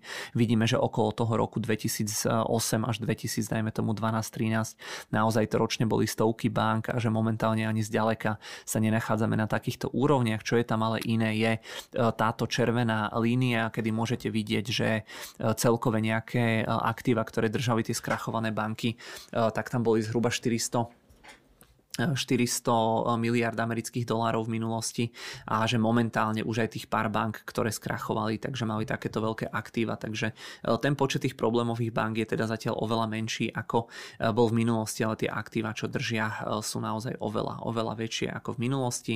No a čo v podstate je tam zaujímavé je aj to, že asi aj tento krok povedie k ďalšej nejakej konsolidácii toho trhu, že ľudia sa budú báť mať peniaze v tých malých bankách, no tu v podstate môžeme vidieť aj rekordný odliv odliv e, depozít z tých malých bank. To znamená, že aj nejakí tí ľudia, e, investori pravdepodobne berú tie svoje peniaze a dávajú ich do e, väčších bank jednoducho, aby mali nejakú väčšiu istotu. Takže môže to byť problém asi teda primárne pre tie malé banky, ktoré tam sú. No a to nám v podstate potvrdzuje, potvrdzuje aj tento obrázok. Ten vydala nejaká konzultačná spoločnosť Cruze, neviem presne ako sa to číta. Malo by to byť nejaká americká spoločnosť, ktorá proste pomáha nejakým svojim veľkým klientom a toto sú dáta z ich klientov, oni robili nejaký prieskum a zhruba 50% ľudí eh, alebo 50% ich klientov, ktorí predtým mali peniaze z tej problémovej Silicon Valley Bank SVB, eh, tak v podstate išlo k JP Morgan, 20% Mercury z tých zaujímavých veľkých bank, First Republic Bank, Morgan Stanley Bank of America, Wells Fargo a tak ďalej. Takže aj toto nám asi ukazuje, že primárne také tie veľké americké banky budú výťazmi celého tohto. A okrem tých amerických bank mali samozrejme problémy aj tie európske, či už je to Deutsche, alebo či už je to teda tá Credit Suisse, ktorá teda vyzerá, že nejakým spôsobom, že ju teda pohltí UBS. Čo je tam ale zaujímavé je to, že tu môžete vidieť svetových najväčších správcov aktív, to znamená firmy, ktoré buď aktívne spravujú tie peniaze, alebo emitujú, vydávajú aj nejaké ETF, určite poznáte ETF napríklad od BlackRocku alebo od Vanguardu, to sú celosvetovo číslo dvo, druhý a tretí E, teda prvý, pardon, prvý a druhý a najväčší svetový správca aktív. Vidíme, že BlackRock spravuje aktíva za zhruba 10 biliónov amerických dolárov, Vanguard na druhom mieste 8,1 bilióna. A čo je tam zaujímavé je, že e, keď sa spojí teda to, e, tá banka UBS alebo keď pohltí ten Credit Suisse, tak dokopy by mali spravovať aktíva za zhruba 6 biliónov amerických dolárov. To znamená, že vznikne nám tu relatívne veľký tretí najväčší hráč alebo tretí najväčší správca aktív, aj keď primárne primárne oni asi tie etf nerobia na rozdiel od teda BlackRocku alebo Vanguardu, alebo teda, že nemajú v ponuke toľko tých etf pretože neviem, že či aj v prípade BlackRocku a Vanguardu sú tie etf najväčší nejaký typ, e, typ tých aktív, ale každopádne vzniká nám tu e, tretí zaujímavý hráč. Ešte sa na chvíľočku vrátim k nejakej, k nejakej tej našej budúcnosti alebo k tej ekológii, k tým emisiám. Tiež celkom zaujímavé porovnanie. Rok dole môžete vidieť rok 1900, hore môžete vidieť rok 2020 a to, že ktoré krajiny produkujú najviac emisí CO2, aj keď viem, že samozrejme je to len jedna z tých metrík, ktoré, ktoré by sme mali posudzovať pri týchto veciach, ale aj tak E, si myslím, že celkom sranda porovnať, že najväčší znečisťovateľ okolo toho roku 1900 boli Spojené štáty americké, ktoré vyprodukovali 663, e, čo to bude miliónov tón 663 asi miliónov tón e, CO2, potom e, Veľká Británia, Nemecko, Francúzsko, Polsko a tak ďalej. No a momentálne najväčší znečisťovateľ jednoznačne Čína a na druhom mieste Spojené štáty americké, ktoré môžete vidieť, že za tú dobu e, napriek teda všetkým tým snahám tak produkujú asi 8 krát toľko emisí. India, Rusko, Japonsko, Irán, Nemecko a tak ďalej. Tu by som ešte povedal, že alebo tu máte porovnanie ako keby tých celkových emisí z roku 1900 900, ktoré sa ročne vyprodukujú e, v kontexte proste tej, e, tých aktuálnych emisí, takže kebyže zoberiete tento obrázok a porovnáte to veľkosťou s týmto horným, tak toľko násobne vzrástli tie emisie, ale tu samozrejme treba, treba dodať, že napríklad aj ten rast Spojených štátov amerických v oblasti tých emisí by bol oveľa, oveľa väčší, pokiaľ by neoutsourcovali veľmi veľkú časť proste výroby a nejakých tých eh, špinavých vecí, napríklad do tej Číny alebo Indie alebo do iných krajín. Takže eh, takto nejako to vyzerá eh, porovnanie za tých posledných 100 alebo 120 rokov. Mám tu ešte celkom dobrý obrazok aj k tomu, pretože tie IPO naozaj posledné roky boli veľmi obľúbená taká investičná téma, naozaj vždy, keď bolo IPO, tak aj nám ľudia volali písali, že proste tá, tá firma vstupuje na burzu, e, že jednoducho, či budeme mať tie akcie, pretože oni to chcú nakúpiť. E, veľakrát to boli spoločnosti, ktoré neboli ziskové, e, ktoré naozaj buď zisky nemali vôbec, alebo úplne minimálne, že sa za úplne nejaké šialené násobky ziskov, ročných ziskov obchodovali. No a tu v podstate môžete vidieť, že tento obrazok tomu dal zapravdu, že ako trošičku sa pokazila tá ekonomická situácia vo svete, tak jednoducho valuácie alebo hodnoty z drvivej väčšine z týchto spoločností v porovnaní s tou hodnotou pri IPO výrazne klesli, či už je to napríklad Rivian, ten mal hodnotu pri vstupe na burzu eh, zhruba 88 miliard, teraz je tá hodnota zhruba nejakých 13 miliard, toto sú dáta myslím k nejakému 13.3.2023. Eh, eh, Airbnb to sa ešte celkom drží, hej, 87 miliard versus 74. Z tých zaujímavých vecí, čo sa riešili, ja neviem, napríklad Didi 68 miliard versus 19, Coinbase 65 miliard versus 13, teda 30 31 miliard, eh, Robinhood 29 miliard versus nejakých 8 miliard, eh, Palantír, tam je to plus minus, oni sú na tej cene, ale oni na tom vrchole tiež už mali možno 3-4 kapac- eh, trhovú kapitalizáciu. Jediná z týchto firiem, čo tu máme, čo sa drží, je Mobileye, ktorý vstupoval na, birzu, na burzu pred pár mesiacmi, kam ho uviedol teda Intel. To je asi jediná výnimka z týchto amerických spoločností a ešte ma napadlo IPO Porsche. Tam myslím, že tá cena je stále o niečo vyššia ako pri pri vstupe na burzu. E, to Porsche tam vstupovalo niekedy ku koncu, myslím, že tretí alebo štvrtý kvartál toho minulého roka. E, takže pozor, určite keď budú nejaké IPO, môžu tam byť zaujímavé spoločnosti, ale určite sa pripravte na tú relatívne veľkú alebo relatívne vysokú e, volatilitu. Ďalší obrazok, čo mám nachystaný, nám ukazuje kontext proste nejakej zamestnanosti alebo nezamestnanosti a nejakých predchádzajúcich recesí. Môžeme vidieť, že vždy, keď v podstate tá nezamestnanosť sa dostáva na, nejaké, na nejakú úroveň v rámci Spojených štátov amerických okolo, dajme tomu 4 až 5% tak v podstate prišla nejaká recesia. Tu môžeme vidieť, že bol ten covidový obrovský nárast tej nezamestnanosti až na nejakých 15% Veľmi výrazne to začalo klesať a že momentálne sa tiež nachádza nachádzame eh, v období eh, proste nejakých, hej, tu je to aj písané, že tá americká nezamestnanosť 3,4%, 53 ročné minima, takže je dosť možné, že aj z tohto hľadiska, eh, že proste tá recesia asi teda príde. Samozrejme tie, ten minulý vývoj nie je určite zárukou toho budúceho, ale historicky to takto platilo a veľa z tých vecí, čo historicky takto boli, tak sa zvyknú opakovať a zvyknú teda platiť. Takže asi asi toľko k tomu. E, mám tu ešte e, jednu takú zaujímavú celoeurópsku štatistiku alebo takú mapku, kde môžete vidieť priemerný vek e, dožitia pri narodení z roku 2021. Celkom smutné, že my skoro celé Slovensko až teda na ten Bratislavský kraj sa nachádzame pod úrovňou 75 rokov. Bratislavský kraj 75 až 80 rokov. Naši bratia Česi, tí sú na tom oveľa lep, no oveľa. V podstate, v podstate všetky regióny v Česku sú na tom tak dobré E, ako náš bratislavský región, to znamená v priemere o niekoľko rokov viac sa dožívate, no a nie asi úplne prekvapujúco, že najlepšie čísla e, sú v rámci tých severských krajín, na severe proste Talianska, na severe toho Španielska, nejaké tie bohatšie regióny, alebo na juhu Francúzska, kde teda je asi aj relatívne dobrá tá zdravotná starostlivosť, e, zároveň proste aj tie stravovacie návyky sú tam asi lepšie ako u nás, ale celkom zaujímavé, že ten rozdiel medzi nejakou tou bývalou východnou Európou a to za tou západnou Európou je dosť vidieť aj v rámci týchto štatistík. No a je tu ešte porovnanie mužov a žien. Vidíme, že muži sa stále dlhodobo dožívajú o zhruba nejakých 5-6 rokov menej ako, ako ženy, ale že teda tá, toto bolo asi spôsobené tým covidom, ale že teda dlhodobý vývoj je pozitívny a že za posledných 20 rokov sa aj v prípade mužov aj žien ten vek dožitia predložil možno o nejakých 5 rokov.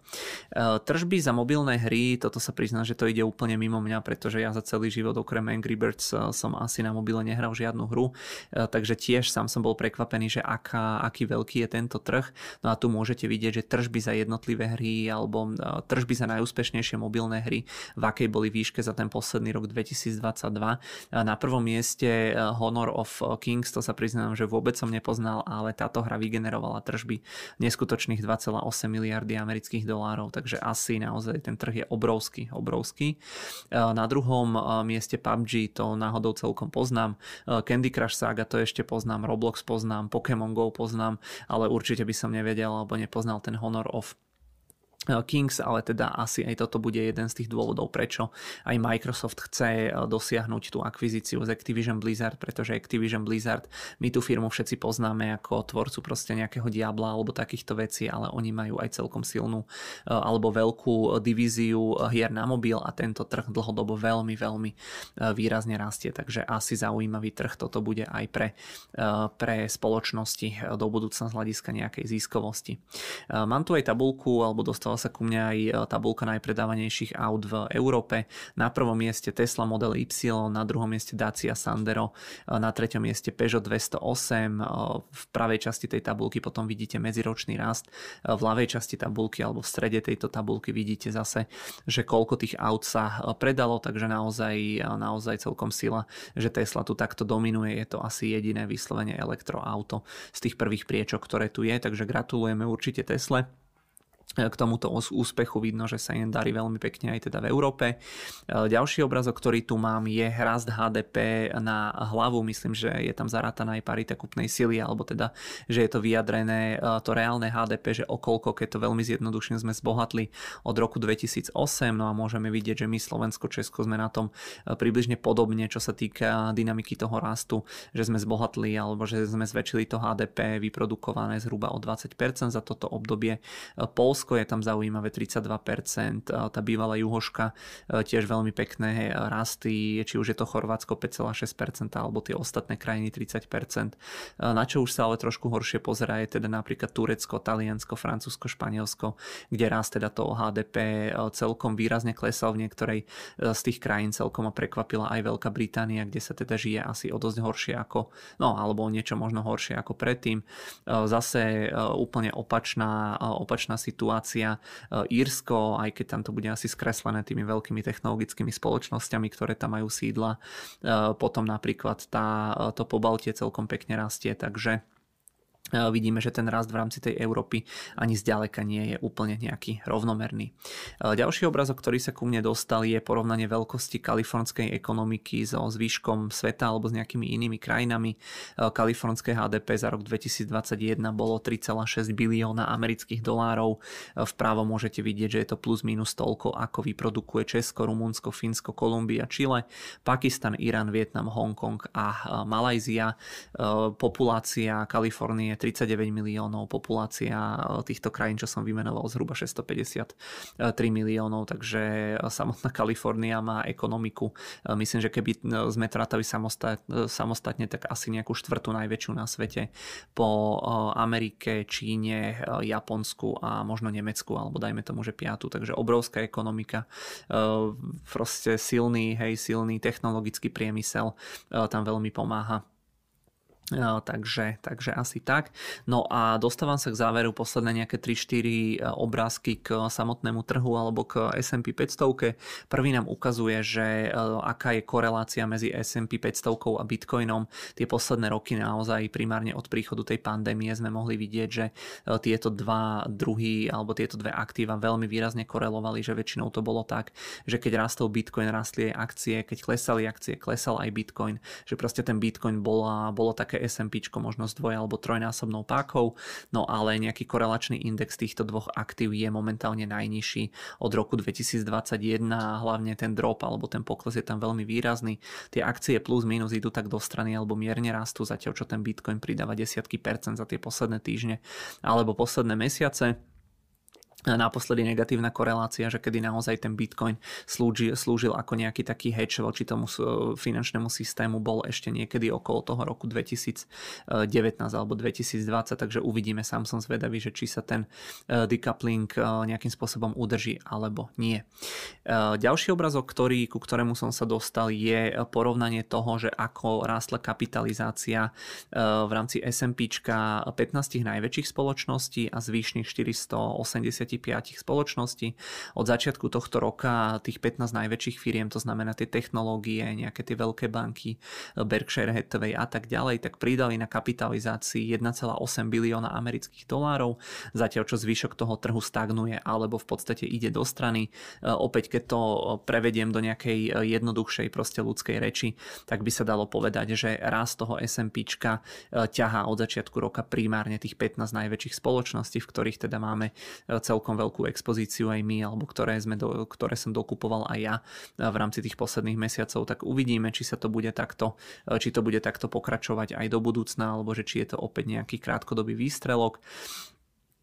Ďalší obrázok, už naozaj predposledný, a už dám pokoj s obrázkami a pôjdeme už do toho portfólia, je S&P a jeho výnosy počas jednotlivých rokov za posledných zhruba 20 rokov.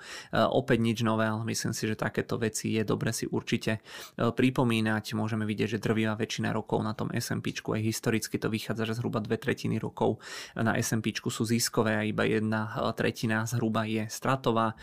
Tuto môžeme vidieť ten relatívne zlý rok 2022 Zatiaľ o pár percent nám to S&P v rámci tohto roku rastie, no a môžeme vidieť, že, e, že málo kedy po sebe prichádzajú dva roky e, stratové, takže je dosť možné, že naozaj ten zisk tento rok e, tam už bude, možno to bude nejaká stagnácia, ale opäť čím dlhšie máme investičný horizont, tak ako už sme sa nespočetne krát bavili, tak tým to bude lepšie.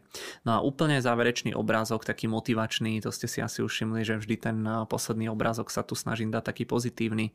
Toto už tiež sme asi videli, ale e, opäť máme tu dáta od 1. januára 2003 do 30. decembra 2022, no a ukazuje nám to, že pokiaľ by sme boli naplno zainvestovaní do indexu S&P 500, tak by sme dosiahli výnos 9,8% ročne a že z tej počiatočnej investície 10 tisíc amerických dolárov by sme za tých 20 rokov mali 65 tisíc dolárov, čo je teda mierne nadpriemerný výnos. Myslím, že naozaj dlhodobo historický výnos je zhruba nejakých, ja neviem, 7-8%. Tuto máme 10% za toto obdobie, ale teda tento graf nám ukazuje, že ak by sme nejakou náhodou alebo nedopatrením neboli proste zainvestovaní tých 10 najlepších dní, kedy ten index S&P 500 to rastol e, najlepšie, tak ten výnos by bol zhruba polovičný, že by sme mali len nejakých 30 tisíc dolárov. E, ak by sme e, netrafili 20 najlepších dní, tak by, tak by ten výnos bol len 2,9%. Ak by sme v podstate netrafili 30 najlepších dní, tak ten výnos by bol iba 0,8% ročne. Ak by sme netrafili 40 a viac najlepších dní, tak dokonca by sme boli v mínuse na tej investícii.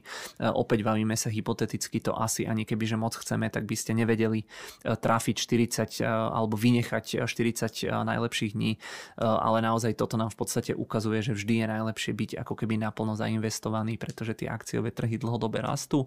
No a tu je ešte taká Zaujímavá štatistika, že 7 z 10 najlepších dní sa objavuje väčšinou po alebo do dvoch týždňoch od 10 najhorších dní. 7 zo 7 najlepších dní prichádza po najhorších dňoch a najhorší, druhý najhorší deň roku 2020, 12. marec bol okamžite ako keby vymazaný druhým najlepším dňom tohto roka. Takže naozaj, ako sa dlhodobo vraví, že keď na uliciach tečie krv, tak vtedy treba prikúpiť vykupovať, tak sa toho držíme, snažíme sa aj my v rámci tohto, alebo snažím sa aj ja v rámci tohto nášho portfólia nakupovať pravidelne a proste nestresovať sa nejakými tými krátkodobými e, prepadmi. Dlhodobo mi to súkromne funguje, tak dúfam, že to bude dlhodobo fungovať aj v rámci teda tohto, e, tohto portfólia. No a poďme teda ako vždy už e, konečne na ďalšiu časť tohto videa. E, tieto prvé dve časti teraz som si nachystal trošku dlhšie, pretože e, táto tretia časť, kde teda prejdeme k tomu samotnému nákupu, bude trošičku kratšia a trošičku kratšie bude práve z toho dôvodu, že si budeme prikupovať Microsoft, ktorý sme kupovali prvýkrát v prvom mesiaci v rámci tohto roka, to znamená jeden kvartál dozadu alebo tri mesiace dozadu. Tam ja som sa tomu venoval hodinu, alebo myslím, že dokonca vyše hodiny som tam predstavoval ten Microsoft, že prečo sa mi páči, e, prečo to bola dlhodobo snať posledná firma v rámci tých veľkých technológií, ktorá mi trošičku unikala. E, takže v podstate nechcem sa to úplne nejako e, opakovať pre tých, komu by sa nechcelo hľadať, tak ja vám to video o tom Microsofte alebo to januárové akciové portfólio Tomáša Vranku prípnem po toto video, aby ste sa nemuseli niekde preklikávať. Takže tam budú nejaké tie základné informácie, predstavenie tej firmy ako takej. A dnes som to teda poňal, takže skôr sa pozrieme na tú aktuálnu situáciu a teda na nejaké tie novinky, ktoré sa odvtedy odohrali alebo ktoré sa stali a práve preto, že až toľko veľa tých noviniek tam nebolo, tak si myslím, že túto časť si prebehneme možno za nejakých 10 až 15 minút. Takže preto som sa snažil trošičku v tých eh, prvých eh, častiach tohto videa to trochu natiahnuť, nech máte eh, viac nejakých nových informácií, keď už toto bude viac menej také opakovanie. No a teda keď už som spomínal, že sa pozrieme hlavne na nejaké novinky, ktoré sa odohrali alebo ktoré sa stali pri tom Microsofte, tak dá sa povedať, že za tie posledné mesiace sme tu mali alebo sa udiali v podstate len dve nové veci. Prvou boli nejaké tie výsledky v rámci výsledkovej sezóny, no a druhou vecou bolo to dianie v súvislosti s Microsoftom Microsoftom okolo AI alebo okolo tej umelej inteligencie. Akciu treba dodať, že som určite nekupoval ani neplánujem prikupovať na základe ani jednej z tých udalostí, pretože nemyslím si, že by sa mal investor, hlavne teda nejaký dlhodobý investor rozhodovať na, nejakých, na základe nejakých takýchto krátkodobých proste udalostí alebo vecí, ktoré sa dejú okolo tých akcií. Takže obe udalosti síce zvýšili volatilitu akcie, ale nemyslím si, že by to bolo niečo, na základe čoho vy by ste si mali povedať, že aha, že je tu nejaký boom alebo hype v oblasti umelej inteligencie, tak jednoducho, že tú akciu nakúpite len kvôli tomu, to si naozaj nemyslím, že by bolo nejaké e, múdre alebo rozumné. Takže e, to len taký disclaimer takto na úvod. No a poďme teda postupne a prejdeme si obe. No a začal by som teda tými e, poslednými výsledkami, aby ste teda vedeli, že aká je tá aktuálna kondícia toho Microsoftu, pretože ako som spomínal, tak ja som mal tú prezentáciu začiatkom tohto roka, odtedy ubehol jeden ten kvartál, ktorý bol vo svete relatívne komplikovaný, relatívne ťažký alebo zložitý, ale teda výsledky tej firmy neboli až také zlé. E, tie posledné výsledky nám v podstate ukázali, že Microsoftu rástli tržby o 2%, čo v podstate stále je relatívne e, nejaké dobré číslo, že jednoducho tie tržby neklesali alebo že ja neviem sa nejaká veľmi výrazne e, markantne neprepadli. Zase na druhej strane ten rast tých 2% je najnižšia hodnota od roku 2016. Teraz máme koľko? 2023, to boli výsledky výsledky za 22, takže to bola v podstate najnižšia alebo najhoršia hodnota za nejakých 6 rokov, respektíve za nejakých 24 kvartálov. Takže zase z tohto nejakého hľadiska to nie je úplne ideálne, ale jedna teda z tých vecí, ktorá tam Microsoftu e, uškodila alebo ktorá im asi úplne nepomohla, e, bolo to, že, e, že bol ten silný americký dolár, ktorý v podstate škodil tým zahraničným tržbám. Tým, že Microsoft oni majú veľkú časť tržie, myslím až okolo nejakých 50% zo zahraničia, že ten americký dolár bol tie posledné mesiace mesiace alebo posledné kvartály relatívne silný, tak ono to spôsobovalo, že oni keď prehodili tie zahraničné tržby do toho dolára, tak jednoducho, že tým, že ten dolár e, jednoducho posilňoval, tak e, to vyjadrenie tých zahraničných tržieb v rámci amerických dolárov bolo nižšie, ako by bolo, keby sa ten kurz nepohol, alebo ak by išiel napríklad do tej, do tej druhej strany. Takže samozrejme, ja to tu nechcem nejako obhajovať, že sa im tie tržby prepadli, ale poviem to tak, že keby ten dolár bol rovnako silný ako napríklad pred rokom, tak ten rast tržieb by bol až na úrovni 7% čo je pri takejto veľkej firme si myslím naozaj celkom slušné. Takže ono, ten kurz e, toho eurodolára, tak ako nám investorom niekedy proste pomôže, niekedy uškodí, e, ale dlhodobo by mal byť plus minus zanedbateľný, tak rovnako aj pri tých firmách to je, že niekedy im to pomôže alebo niekedy im to e, uškodí, ale každopádne ten posledný kvartál im to uškodilo. Potom, čo sa týka ziskov, aj teda kvôli rastu proste nákladov a miernemu zníženiu marží, tak tie EPS, to znamená zisky na akciu medziročne klesli o približne 6%, takže tu toto nie je úplne ideálna informácia, ale tie zisky medziročne klesali asi viac menej všetkým technologickým spoločnosťam, ak sa nemýlim. No a v rámci, eh, v rámci tých eh, správ z tých posledných mesiacov tam bolo zaujímavé ešte to, že Microsoft oznámil prepustenie eh, približne 10 tisícov ľudí, ale stále zamestnáva až nejakých 200 tisíc ľudí, ak sa nemýlim, takže to vychádza koľko? Možno nejakých necelých 5% tej pracovnej sily, takže nie sú to stále nejaké drastické čísla a ten nábeh, tomu sa ešte dostaneme, alebo proste to príjmanie tých nových ľudí, nových zamestnancov za tie posledné roky bolo oveľa, oveľa väčšie alebo proste drastickejšie E, ako, ako je toto prepustenie tých 10 tisíc ľudí. E, tá firma, ako som hovoril e, v rámci toho januárového videa, tak ona sa sklada z troch hlavných segmentov. Prejdeme si ich postupne v rámci toho, že čo nám priniesli tie posledné výsledky. Prvý segment to je ten cloudový, ten je v podstate najväčší, aj keď sa dá povedať, že tie segmenty sú plus minus také na tretinky, alebo možno v nejakom pomere, ja neviem, že 35% a 25-25, dobre som to zrátal, nie, asi nie. Nevadí, to je jedno, dajme tomu, že 100 plus minus nejaké tie tretinky. No a ten cloud eh, v podstate stále rastie celkom pekne, ale eh, ten rast eh, v podstate spomaluje už niekoľko kvartálov alebo niekoľko rokov.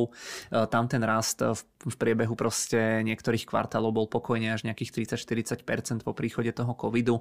Tie posledné výsledky ukázali, že rast na tej, na tej báze medzinárodnej bol až o nejakých 18%, na tej constant currency báze, to znamená tam, kde je odstranený vplyv toho silného dolára bol ten rast až o 24%, takže opäť nebyť silného dolára, tak akože rast cloudu je 24%, čo mi príde celkom eh, slušné. E, samotný Cloud Azure, e, to znamená mimo nejakých tých e, nástrojov na správu a tých vecí okolo toho rástol dokonca až o nejakých 31%, na tej constant currency báze rástol až o 38%, takže stále sa tam nedá hovoriť o nejakom veľmi výraznom útlme toho rastu alebo spomalenia toho rastu. Tam treba ešte dodať, že v podstate to spomalenie bude pravdepodobne pokračovať, že je to celkovo taký trend. Jednak tie firmy teraz ťahujú trošku tie výdavky alebo znižujú výdavky. Druhá vec, že asi aj ten trh tým cloudom sa pomaličky nejako nasycuje, takže treba jednoducho rátať, že nejaký ten rast ako bol predtým nejakých 40, 50, 60%, že toho už sa asi tak skoro nedočkáme, minimálne asi nie tieto najbližšie kvartály. Takže cloudový segment stále pekné čísla, ale by som povedal, že možno o niečo menej pekné ako to, ako sme boli zvyknutí tie posledné roky. Uh, druhý segment firmy je v podstate produktivita, ono sa to uh, volá, alebo ten prvý cloud myslím, že sa volal, uh, teda ten prvý segment sa volal Intelligent Cloud, tento druhý segment sa volá, že Productivity and Business Processes, to znamená tam sú zarátané alebo tam spadajú všetky tie kancelárske služby, nejaký Office alebo už sa to volá Microsoft 365, nie som si úplne istý teraz. Rátajú sa tam všetky tie kancelárske veci typu, neviem, PowerPoint, hej, Excel, Outlook, Microsoft Word, ráta sa tam myslím aj LinkedIn a tak ďalej.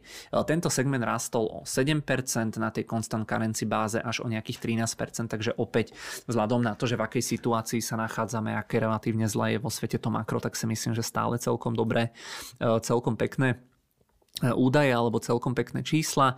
E, čo je tam dôležité je to, že rastú tam používateľia e, platformy Teams, rastú celkom výrazne aj používateľa LinkedInu, ktorý je paradoxne napriek tomu, že sa o tom moc nehovorí, tak je to asi teda zrejme najrychlejšie rastúca zo všetkých sociálnych sietí, to si ukážeme za chvíľočku v rámci toho Bloombergu, takže dá sa povedať, že aj tento, dajme tomu, že nejaký ten kancelársky segment ako stále relatívne, relatívne pekne rastie. No a tretí segment segment, to sú tie fyzické zariadenia, pretože Microsoft predáva jednak e, aj nejaké svoje vlastné počítače, svoje vlastné tablety, to je napríklad ten rad Microsoft Surface. E, oni predávajú alebo majú e, vo vývoji alebo vo výrobe aj v podstate nejaké iné zariadenia fyzické, hej, nejaké, ja neviem, aj ten Microsoft HoloLens, to sú nejaké tie, tie proste headsety alebo náhlavné súpravy na tú rozšírenú realitu a tak ďalej. Spadajú sem okrem toho ešte napríklad aj Xboxy, spadajú do tohto segmentu ešte aj napríklad nejaké tržby za reklamu, za bezpečnosť, za operačné systémy Windows a tak ďalej. No a tento segment v podstate klesol alebo k tomu sa ešte dostaneme, ale napríklad samotný, e, alebo dá sa povedať, že tento segment bol naozaj e, jednoznačne z tých troch najviac problémový, pretože napríklad predaj samotných Windows licencií klesol až o nejakých 39%. Tu treba dodať, že v podstate bol to naozaj veľmi zlý, alebo možno až nejaký katastrofálny výsledok, ale že určite nie je problém, že by fundamentálne v rámci toho Microsoftu bolo niečo zlé, že by sa proste, že by, ja neviem, prišiel nejaký nový, nový operačný systém a že jedno jednoducho ľudia už by prestali mať záujem o ten Windows, to určite nie, ale ono v Amerike existuje taká analytická spoločnosť Gartner, oni sledujú e, dodávky proste v rámci toho nejakého počítačového sveta, okrem iných vecí trekujú v podstate aj to, že aký je dopyt po počítačoch, notebookoch a tak ďalej. A tam tie dáta, ktoré oni zbierajú, e, ukazujú, že v podstate teraz sme medziročne mali e, najväčší prepad dodávok počítačov za posledných alebo od tých 90. rokov a to môže byť v podstate ten prepad ešte väčší, pretože oni tie dáta zbierajú len od tých 90. rokov. Takže za tých 30 rokov, čo oni to robia, tak toto bol v podstate taký najproblémovejší kvartál. No a spôsobené to bolo primárne tým, že naozaj tie posledné mesiace, posledné kvartály alebo posledné roky vo svete bol obrovský dopyt po elektronike, firmy vybavovali ľudí proste na home office, kupovali nové počítače, nové notebooky a jednoducho krátkodobo sa ten dopyt zrejme nasytil. To znamená, že nie je tam vyslovene nejako fundamentálne niečo nesprávne alebo zlé, ale skôr je to proste o tom, že teraz majú ľudia vynovený, hej, nejaký ten, nejak, nejakú tú svoju, tie svoje pracovné nástroje, nejaké monitory, notebooky a tak ďalej a že jednoducho opäť pár rokov asi bude trvať, kým sa ten dopyt znovu nejako obnoví, kým ľudia začnú, alebo firmy začnú ľuďom meniť v podstate tie počítače a rôznu túto výbavu. No a segment ako taký, ja som tu síce spomínal, že tie Windows licencie klesli o 39%, ale segment tento tretí ako taký klesol o 19% takže toto bolo v podstate to, čo ťahalo akože tržby toho Microsoftu nadol, alebo prečo tie tržby nerastli tak, ako sme boli teda zvyknutí. No ale ešte raz teda opakujem, že úplne nebol e, problém proste nejaký, že vo firme, hej, že by tam bolo fundamentálne niečo zlé, ale skôr tam bol problém to negatívne alebo zlé makro, ktoré je momentálne vo svete. No a po tento segment, e, ako som spomínal, tak e, patria aj teda Xboxy. Tie Xboxy klesli o 12%, tu by som tiež povedal, že by som za tým nehľadal niečo nejaké hrozné, ale že ten trh sa v podstate podstate tiež nasítil. Zase na druhej strane boli tam aj nejaké pozitívne zmienky e, Satya Nadella. Ja som čítal, že niekde hovoril, že ten security segment rástol, e, alebo že ročné tržby už sú tam okolo 20 miliard e, dolárov, to znamená naozaj veľmi pekné číslo. Reklama im rástla napríklad o 12%, to znamená, že Microsoft preberá podiel alfabetu na tomto trhu. To je, myslím, že to, o tom sme sa bavili už v minulosti tiež viackrát. To znamená, že boli tam aj v rámci tohto segmentu niektoré veci, ktoré boli samozrejme pozitívne. No a čo sa týka nejakých výhliadok na tento aktuálny kvart, síce tento kvartál už dokonca skončil, pozerám, že už máme vlastne apríl, to znamená, že výhliadky na ten predchádzajúci kvartál boli, alebo Microsoft v rámci výsledkov hovoril, že očakáva rast o zhruba nejaké 3% e, v rámci, v rámci tohto e, celého. No a problémom bol primárne teraz ten tretí segment a asi pravdepodobne problémom aj ostane aj v rámci tohto alebo minulého alebo možno aj budúceho kvartálu. Uvidíme, sám som extrémne zvedavý na tie výsledky tých veľkých technologických spoločností. Takže toľko tie posledné výsledky. No a druhá vec, o ktorej som hovoril, že teda pri nej nastala nejaká zmena, tak to bola tá umelá inteligencia inteligencia a to dianie okolo toho. Naposledy, keď som predstavoval tú firmu, tak ja som to možno len trošku nejako e, stručne načal alebo nakusol a myslím, že nejako úplne podrobne e, som sa tomu e, nevenoval, ale každopádne to vyzerá tak, že v oblasti tej nejakej umelej inteligencie, že tu Microsoft predbehol spoločnosť Alphabet alebo teda spoločnosť Google, ale zároveň teda dodávam, že úplne to asi momentálne nikto nie je schopný, nikto z nás posúdiť, pokiaľ nepracujeme v rámci tých spoločností, pokiaľ to napriamo nevieme porovnať, ale jednoznačne Microsoft predbehol Google eh, z hľadiska toho PR pri tej umelej inteligencii, pretože dá sa povedať, že celé to dianie okolo toho mali veľmi dobre pripravené, išli s tým proste von, hej, boli nachystané na, nachystaní na tlačové konferencie, na rozhovory a tak ďalej a jednoducho pustili sa do toho eh, kvôli tomu, že v podstate ich podiel pri, tých, eh, pri tej umelej inteligencii alebo v rámci toho reklamného biznisu, kde chcú aplikovať ako na jednom z tých miest tú umelú inteligenciu, tak tak tam naozaj oni mali veľmi malý podiel na rozdiel od Google, takže mali veľmi dobrú pozíciu, že jednoducho im tam nehrozilo nejaké reputačné riziko.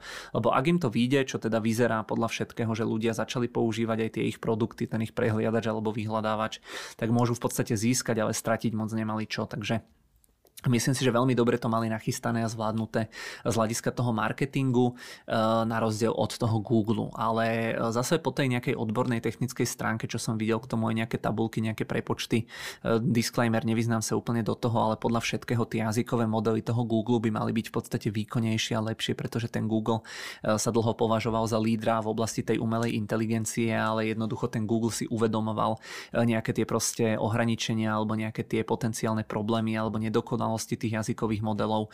Nechcel to spúšťať, aby nestratili, ten market share, zatiaľ čo Microsoftu, ako som spomínal, tak to bolo jedno. E, to znamená, že Microsoft, oni sa skôr do toho pustili, mali to lepšie nachystané. E, určite vedú v rámci tej integrácie, v rámci tých vecí, ktoré ukázali a bolo úplne vidno, že, že napriek tomu, že možno to má Google celé lepšie vymyslené a majú výkonnejšie tie modely, tak jednoducho narýchlo museli hasiť e, ten problém, že aby to nevyzeralo, že proste ich Microsoft predbehol. Takže tiež celkom taký, také zaujímavé AI vojny, ktorý povedal, že Satya Nadella, to je CEO Microsoftu, vyhlásil v podstate otvorenú vojnu z tohto hľadiska Google a on to tak eh, popísal, že v podstate oni vedia, že v oblasti eh, toho vyhľadávania, že je, že je, ten, že je ten Google nejaká 800 librová, myslím, že oni to nazvali gorila, ale že jednoducho si povedali, že oni ju roztancujú a že chcú, aby celý svet videl, že, že práve Microsoft bola tá spoločnosť, ktorá sa rozhodla, že roztancuje ten Google, takže naozaj veľmi zaujímavý súboj týchto dvoch spoločností. Ako som spomínal, tak naozaj to mali veľmi dobre nachystané z hľadiska PR, z hľadiska tej reklamy. Či už to boli nejaké prezentácie, tlačové správy, nejaké rozhovory.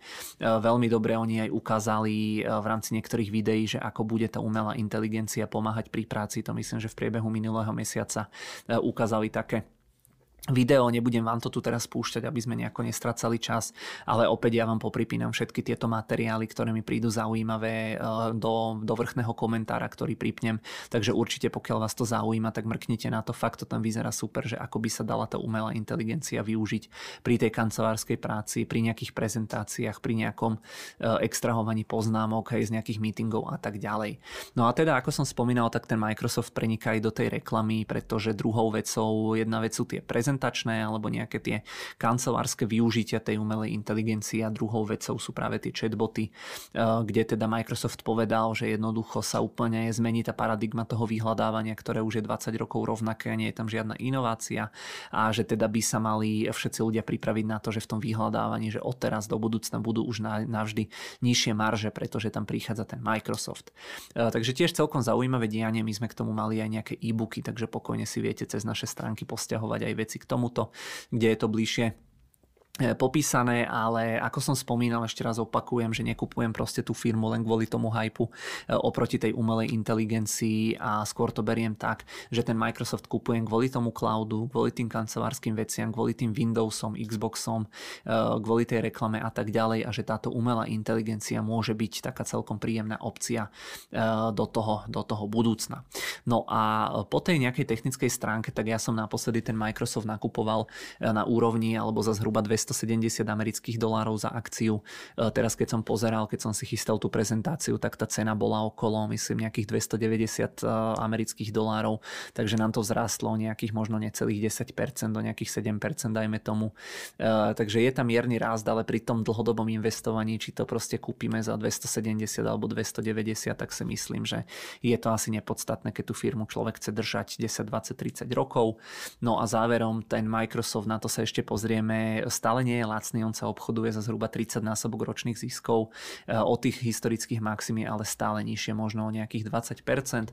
Tej firme teda dlhodobo verím a e, ja som to tu nazval, že je to posledná pozícia v poslednom Big Techu, e, pretože v Apple máme už dlhoročnú relatívne veľkú pozíciu, že pekne narastla.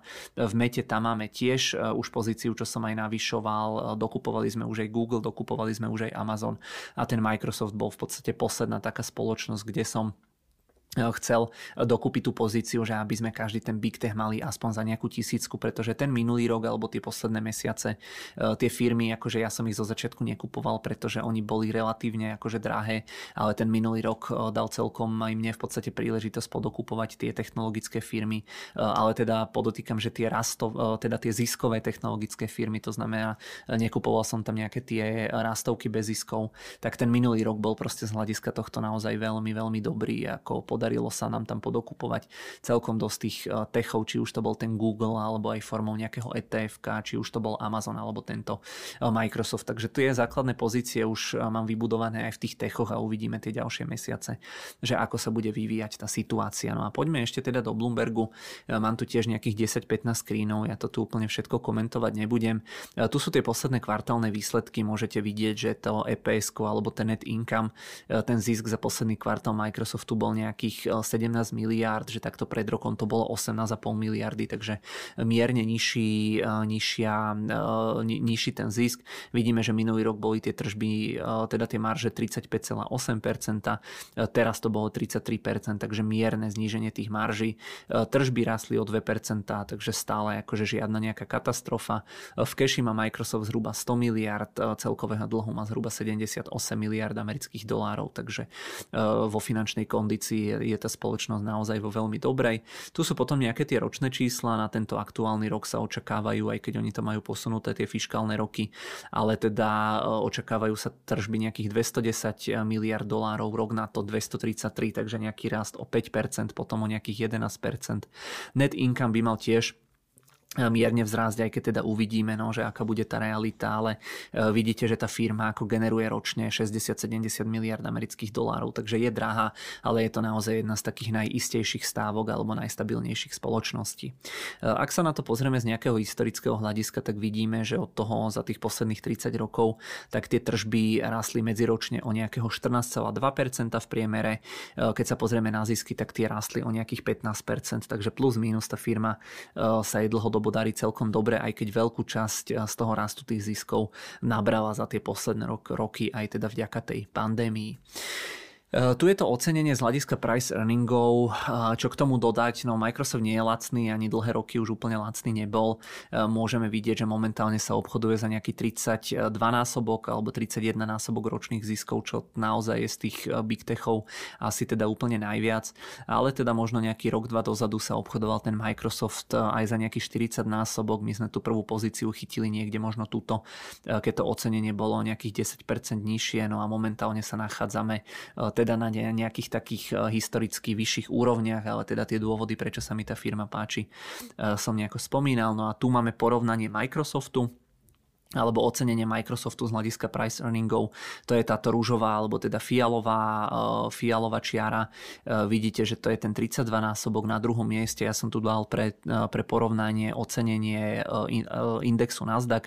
29 násobok, táto siva čiara, to je myslím Apple Áno, to je Apple. Za 21 násobok tu potom máme Google, alebo teda Alphabet, nejaký 19 násobok tu máme SMP a potom tu máme ešte, e, ešte Metu, ktorá sa obchoduje za nejaký 19 násobok ročných ziskov. Takže z tých technologických spoločností ten Microsoft je v podstate najdrahší, ale keď sa na to pozriete, tak on aj dlhodobo až tuto na nejakú výnimku, kedy ho na chvíľočku predbehol teda Google e, a ešte žltý je Nasdaq, e, tak v podstate dlhodobo ten Microsoft je asi teda najdrahší spolu s tým Appleom z tých technologických spoločností.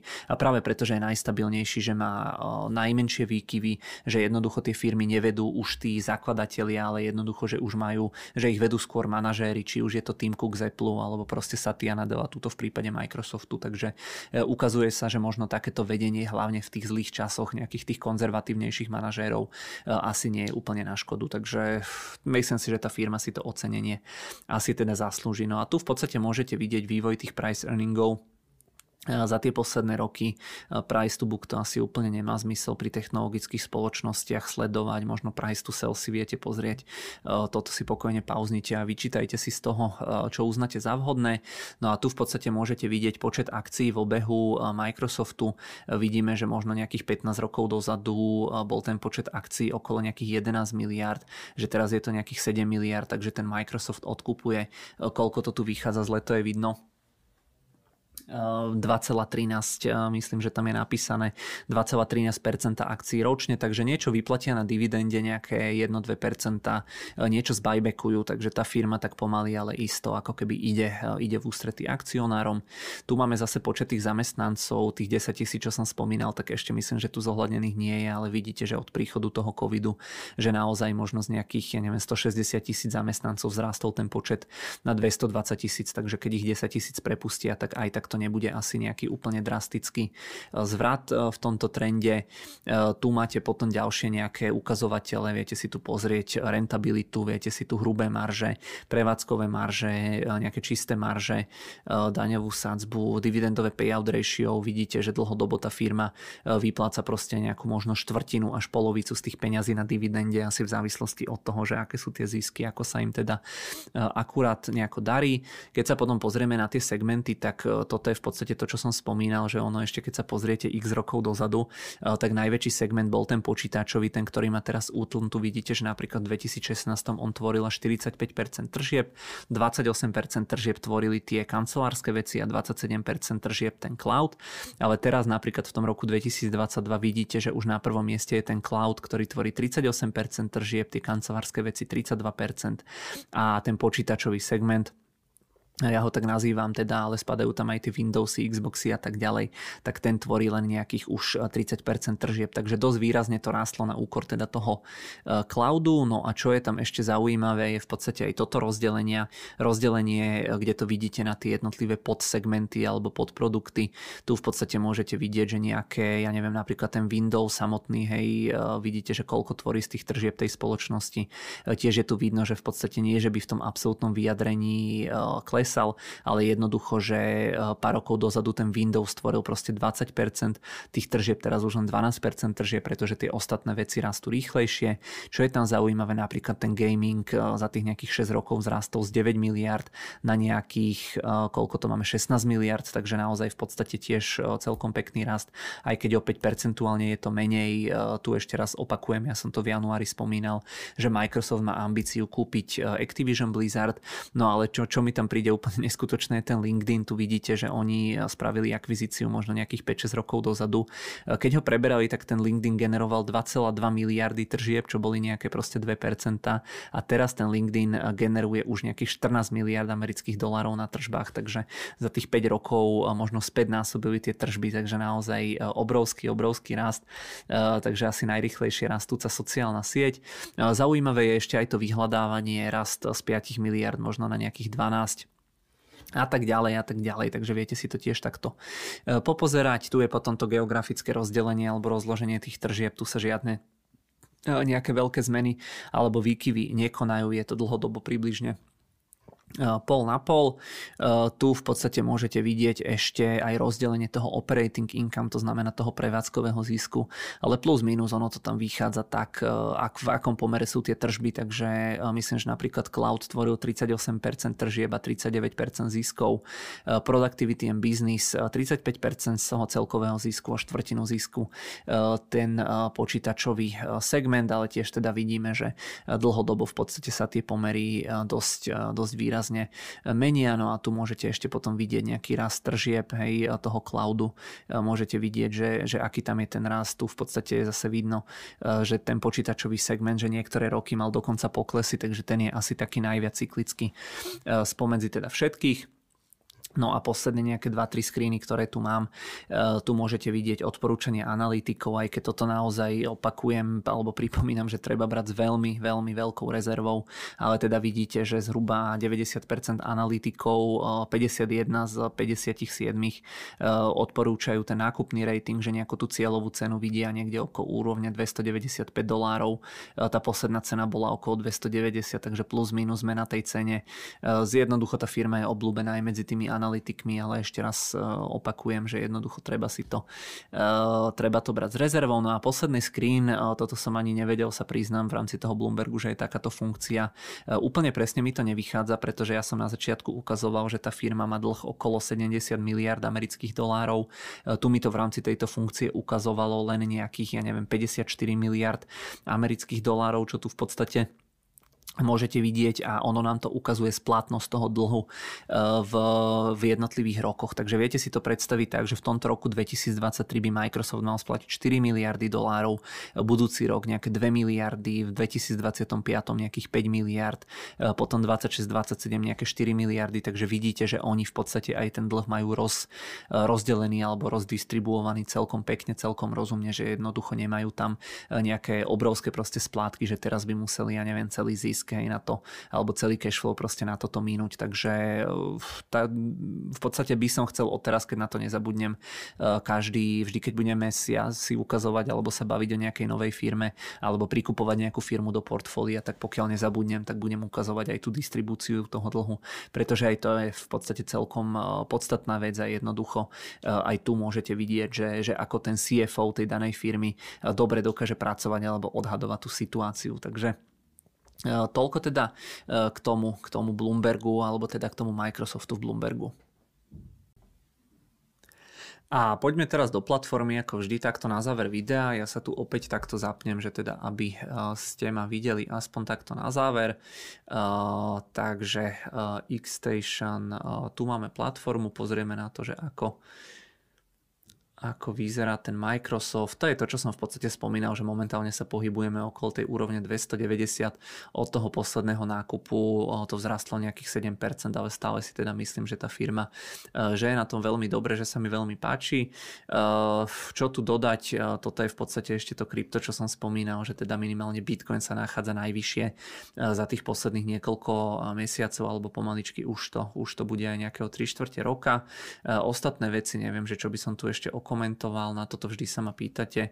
Ja vám to takto zoradím, tu si môžete pozrieť teda tie pozície, čo mám pootvárané, takže pokojne si pauznite video, pokiaľ teda máte záujem a myslím, že môžeme, môžeme pokračovať v platforme. Už som asi nechcel ukazovať, ukazovať nič, ak sa, ak sa nemýlim, takže poďme Poďme späť ešte na rýchlo na pár minút teda do prezentácie, kde opäť tu mám nejaké otázky z toho minulého mesiaca, či už neviem presne, že či sa objavili pod videom alebo nejako individuálne ste sa pýtali, ale vybral som opäť nejaké tri. Prvá otázka, že komu môžu pomôcť problémy bank. Ja som v podstate sem dával aj taký screen.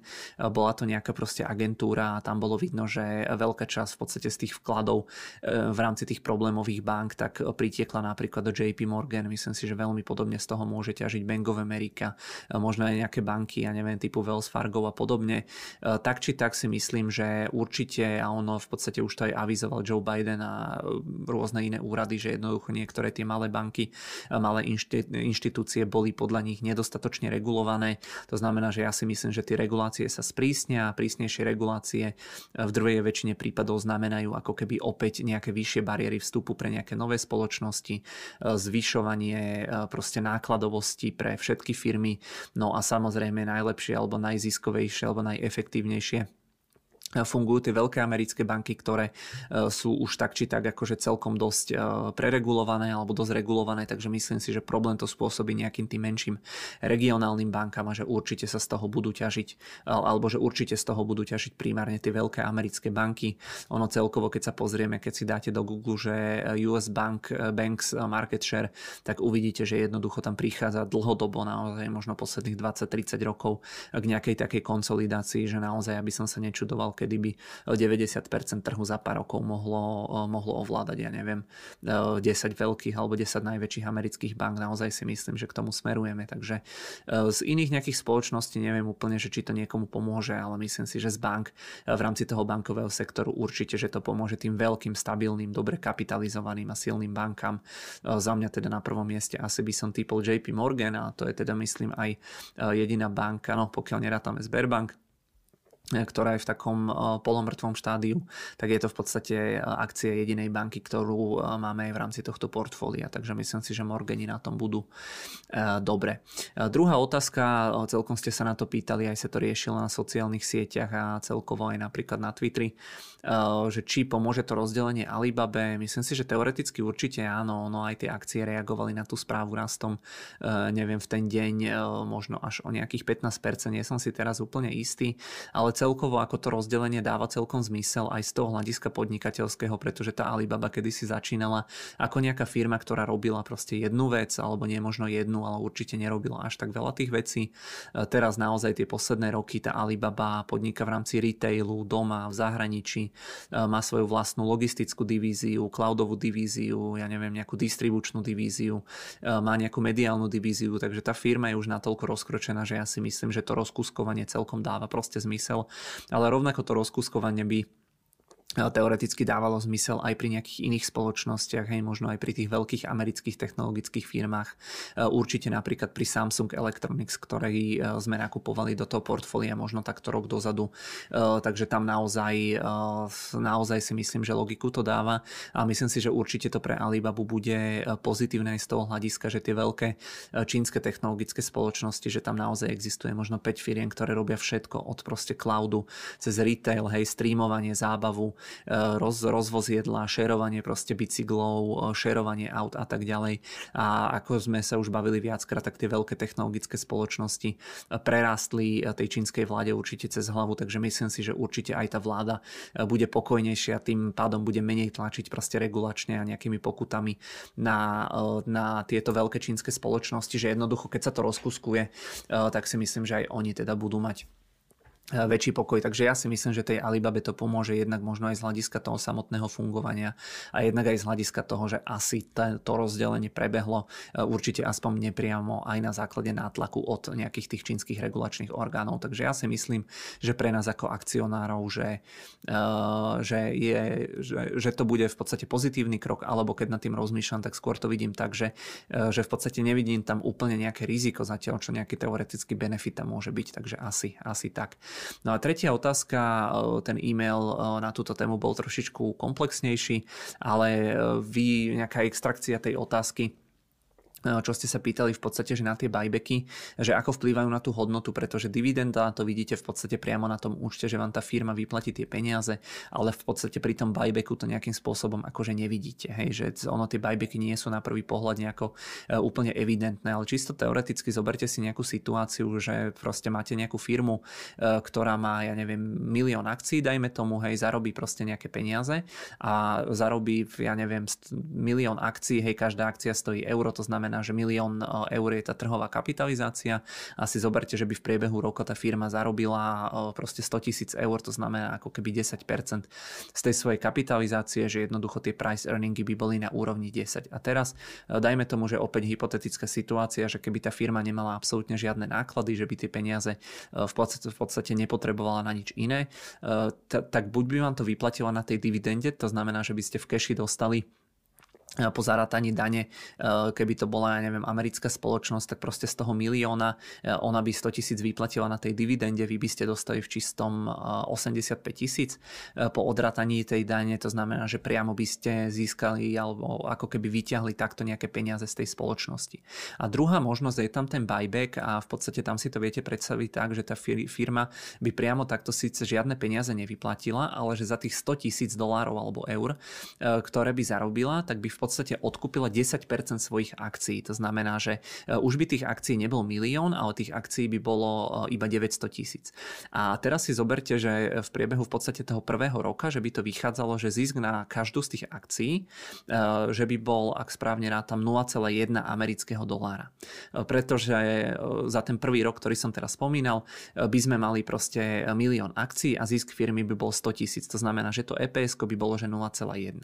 Ale ak by tá firma v podstate podstate odkúpila jednu desatinu tých akcií za tie peniaze, tak budúci rok, ak by aj tá firma dosiahla rovnaký zisk, rovnakých v podstate 100 tisíc eur alebo 100 tisíc dolárov, tak ten zisk by sa delil už nie medzi milión kusov akcií, ale v úvodzovkách len medzi 900 tisíc kusov tých akcií. To znamená, že to EPS, ten zisk na tú akciu by nevychádzal už v podstate e, ako 0,1, ale ako 0,11 dolára. To znamená, že to EPS by vzrástlo e, v podstate o, o 10% približne, ak teda správne rátam. Takže ono, tie buybacky v podstate napriamo ako keby vám nejaké peniaze nedávajú, ale znova, ak by to ocenenie tej firmy v podstate ostalo rovnaké, že tie price earningy by boli e, stále 10, tak tým, že by vzrástlo v podstate to EPS e, na tú akciu, ten zisk na jednu akciu, tak v podstate o 10% vyššia by mala byť e, tá hodnota tej jednej akcie, alebo jednoducho o 10% sa zvýšil zisk na tú akciu. Takže tie buybacky, ono je to v podstate taká ako keby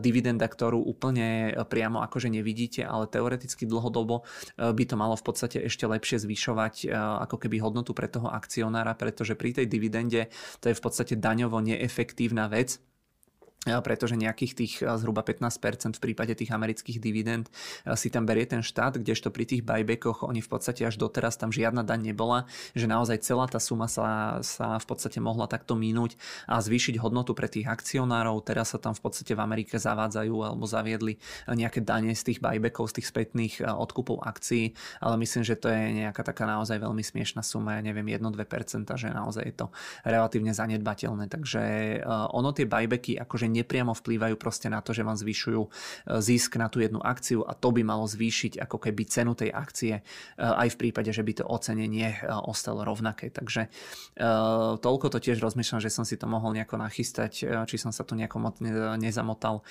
či ste to pochopili, či som tam všetko dobre takto z hlavy vyratal, ale toto je v skratke ten princíp toho, že ako, ako fungujú buybacky v porovnaní teda s výplatou dividend.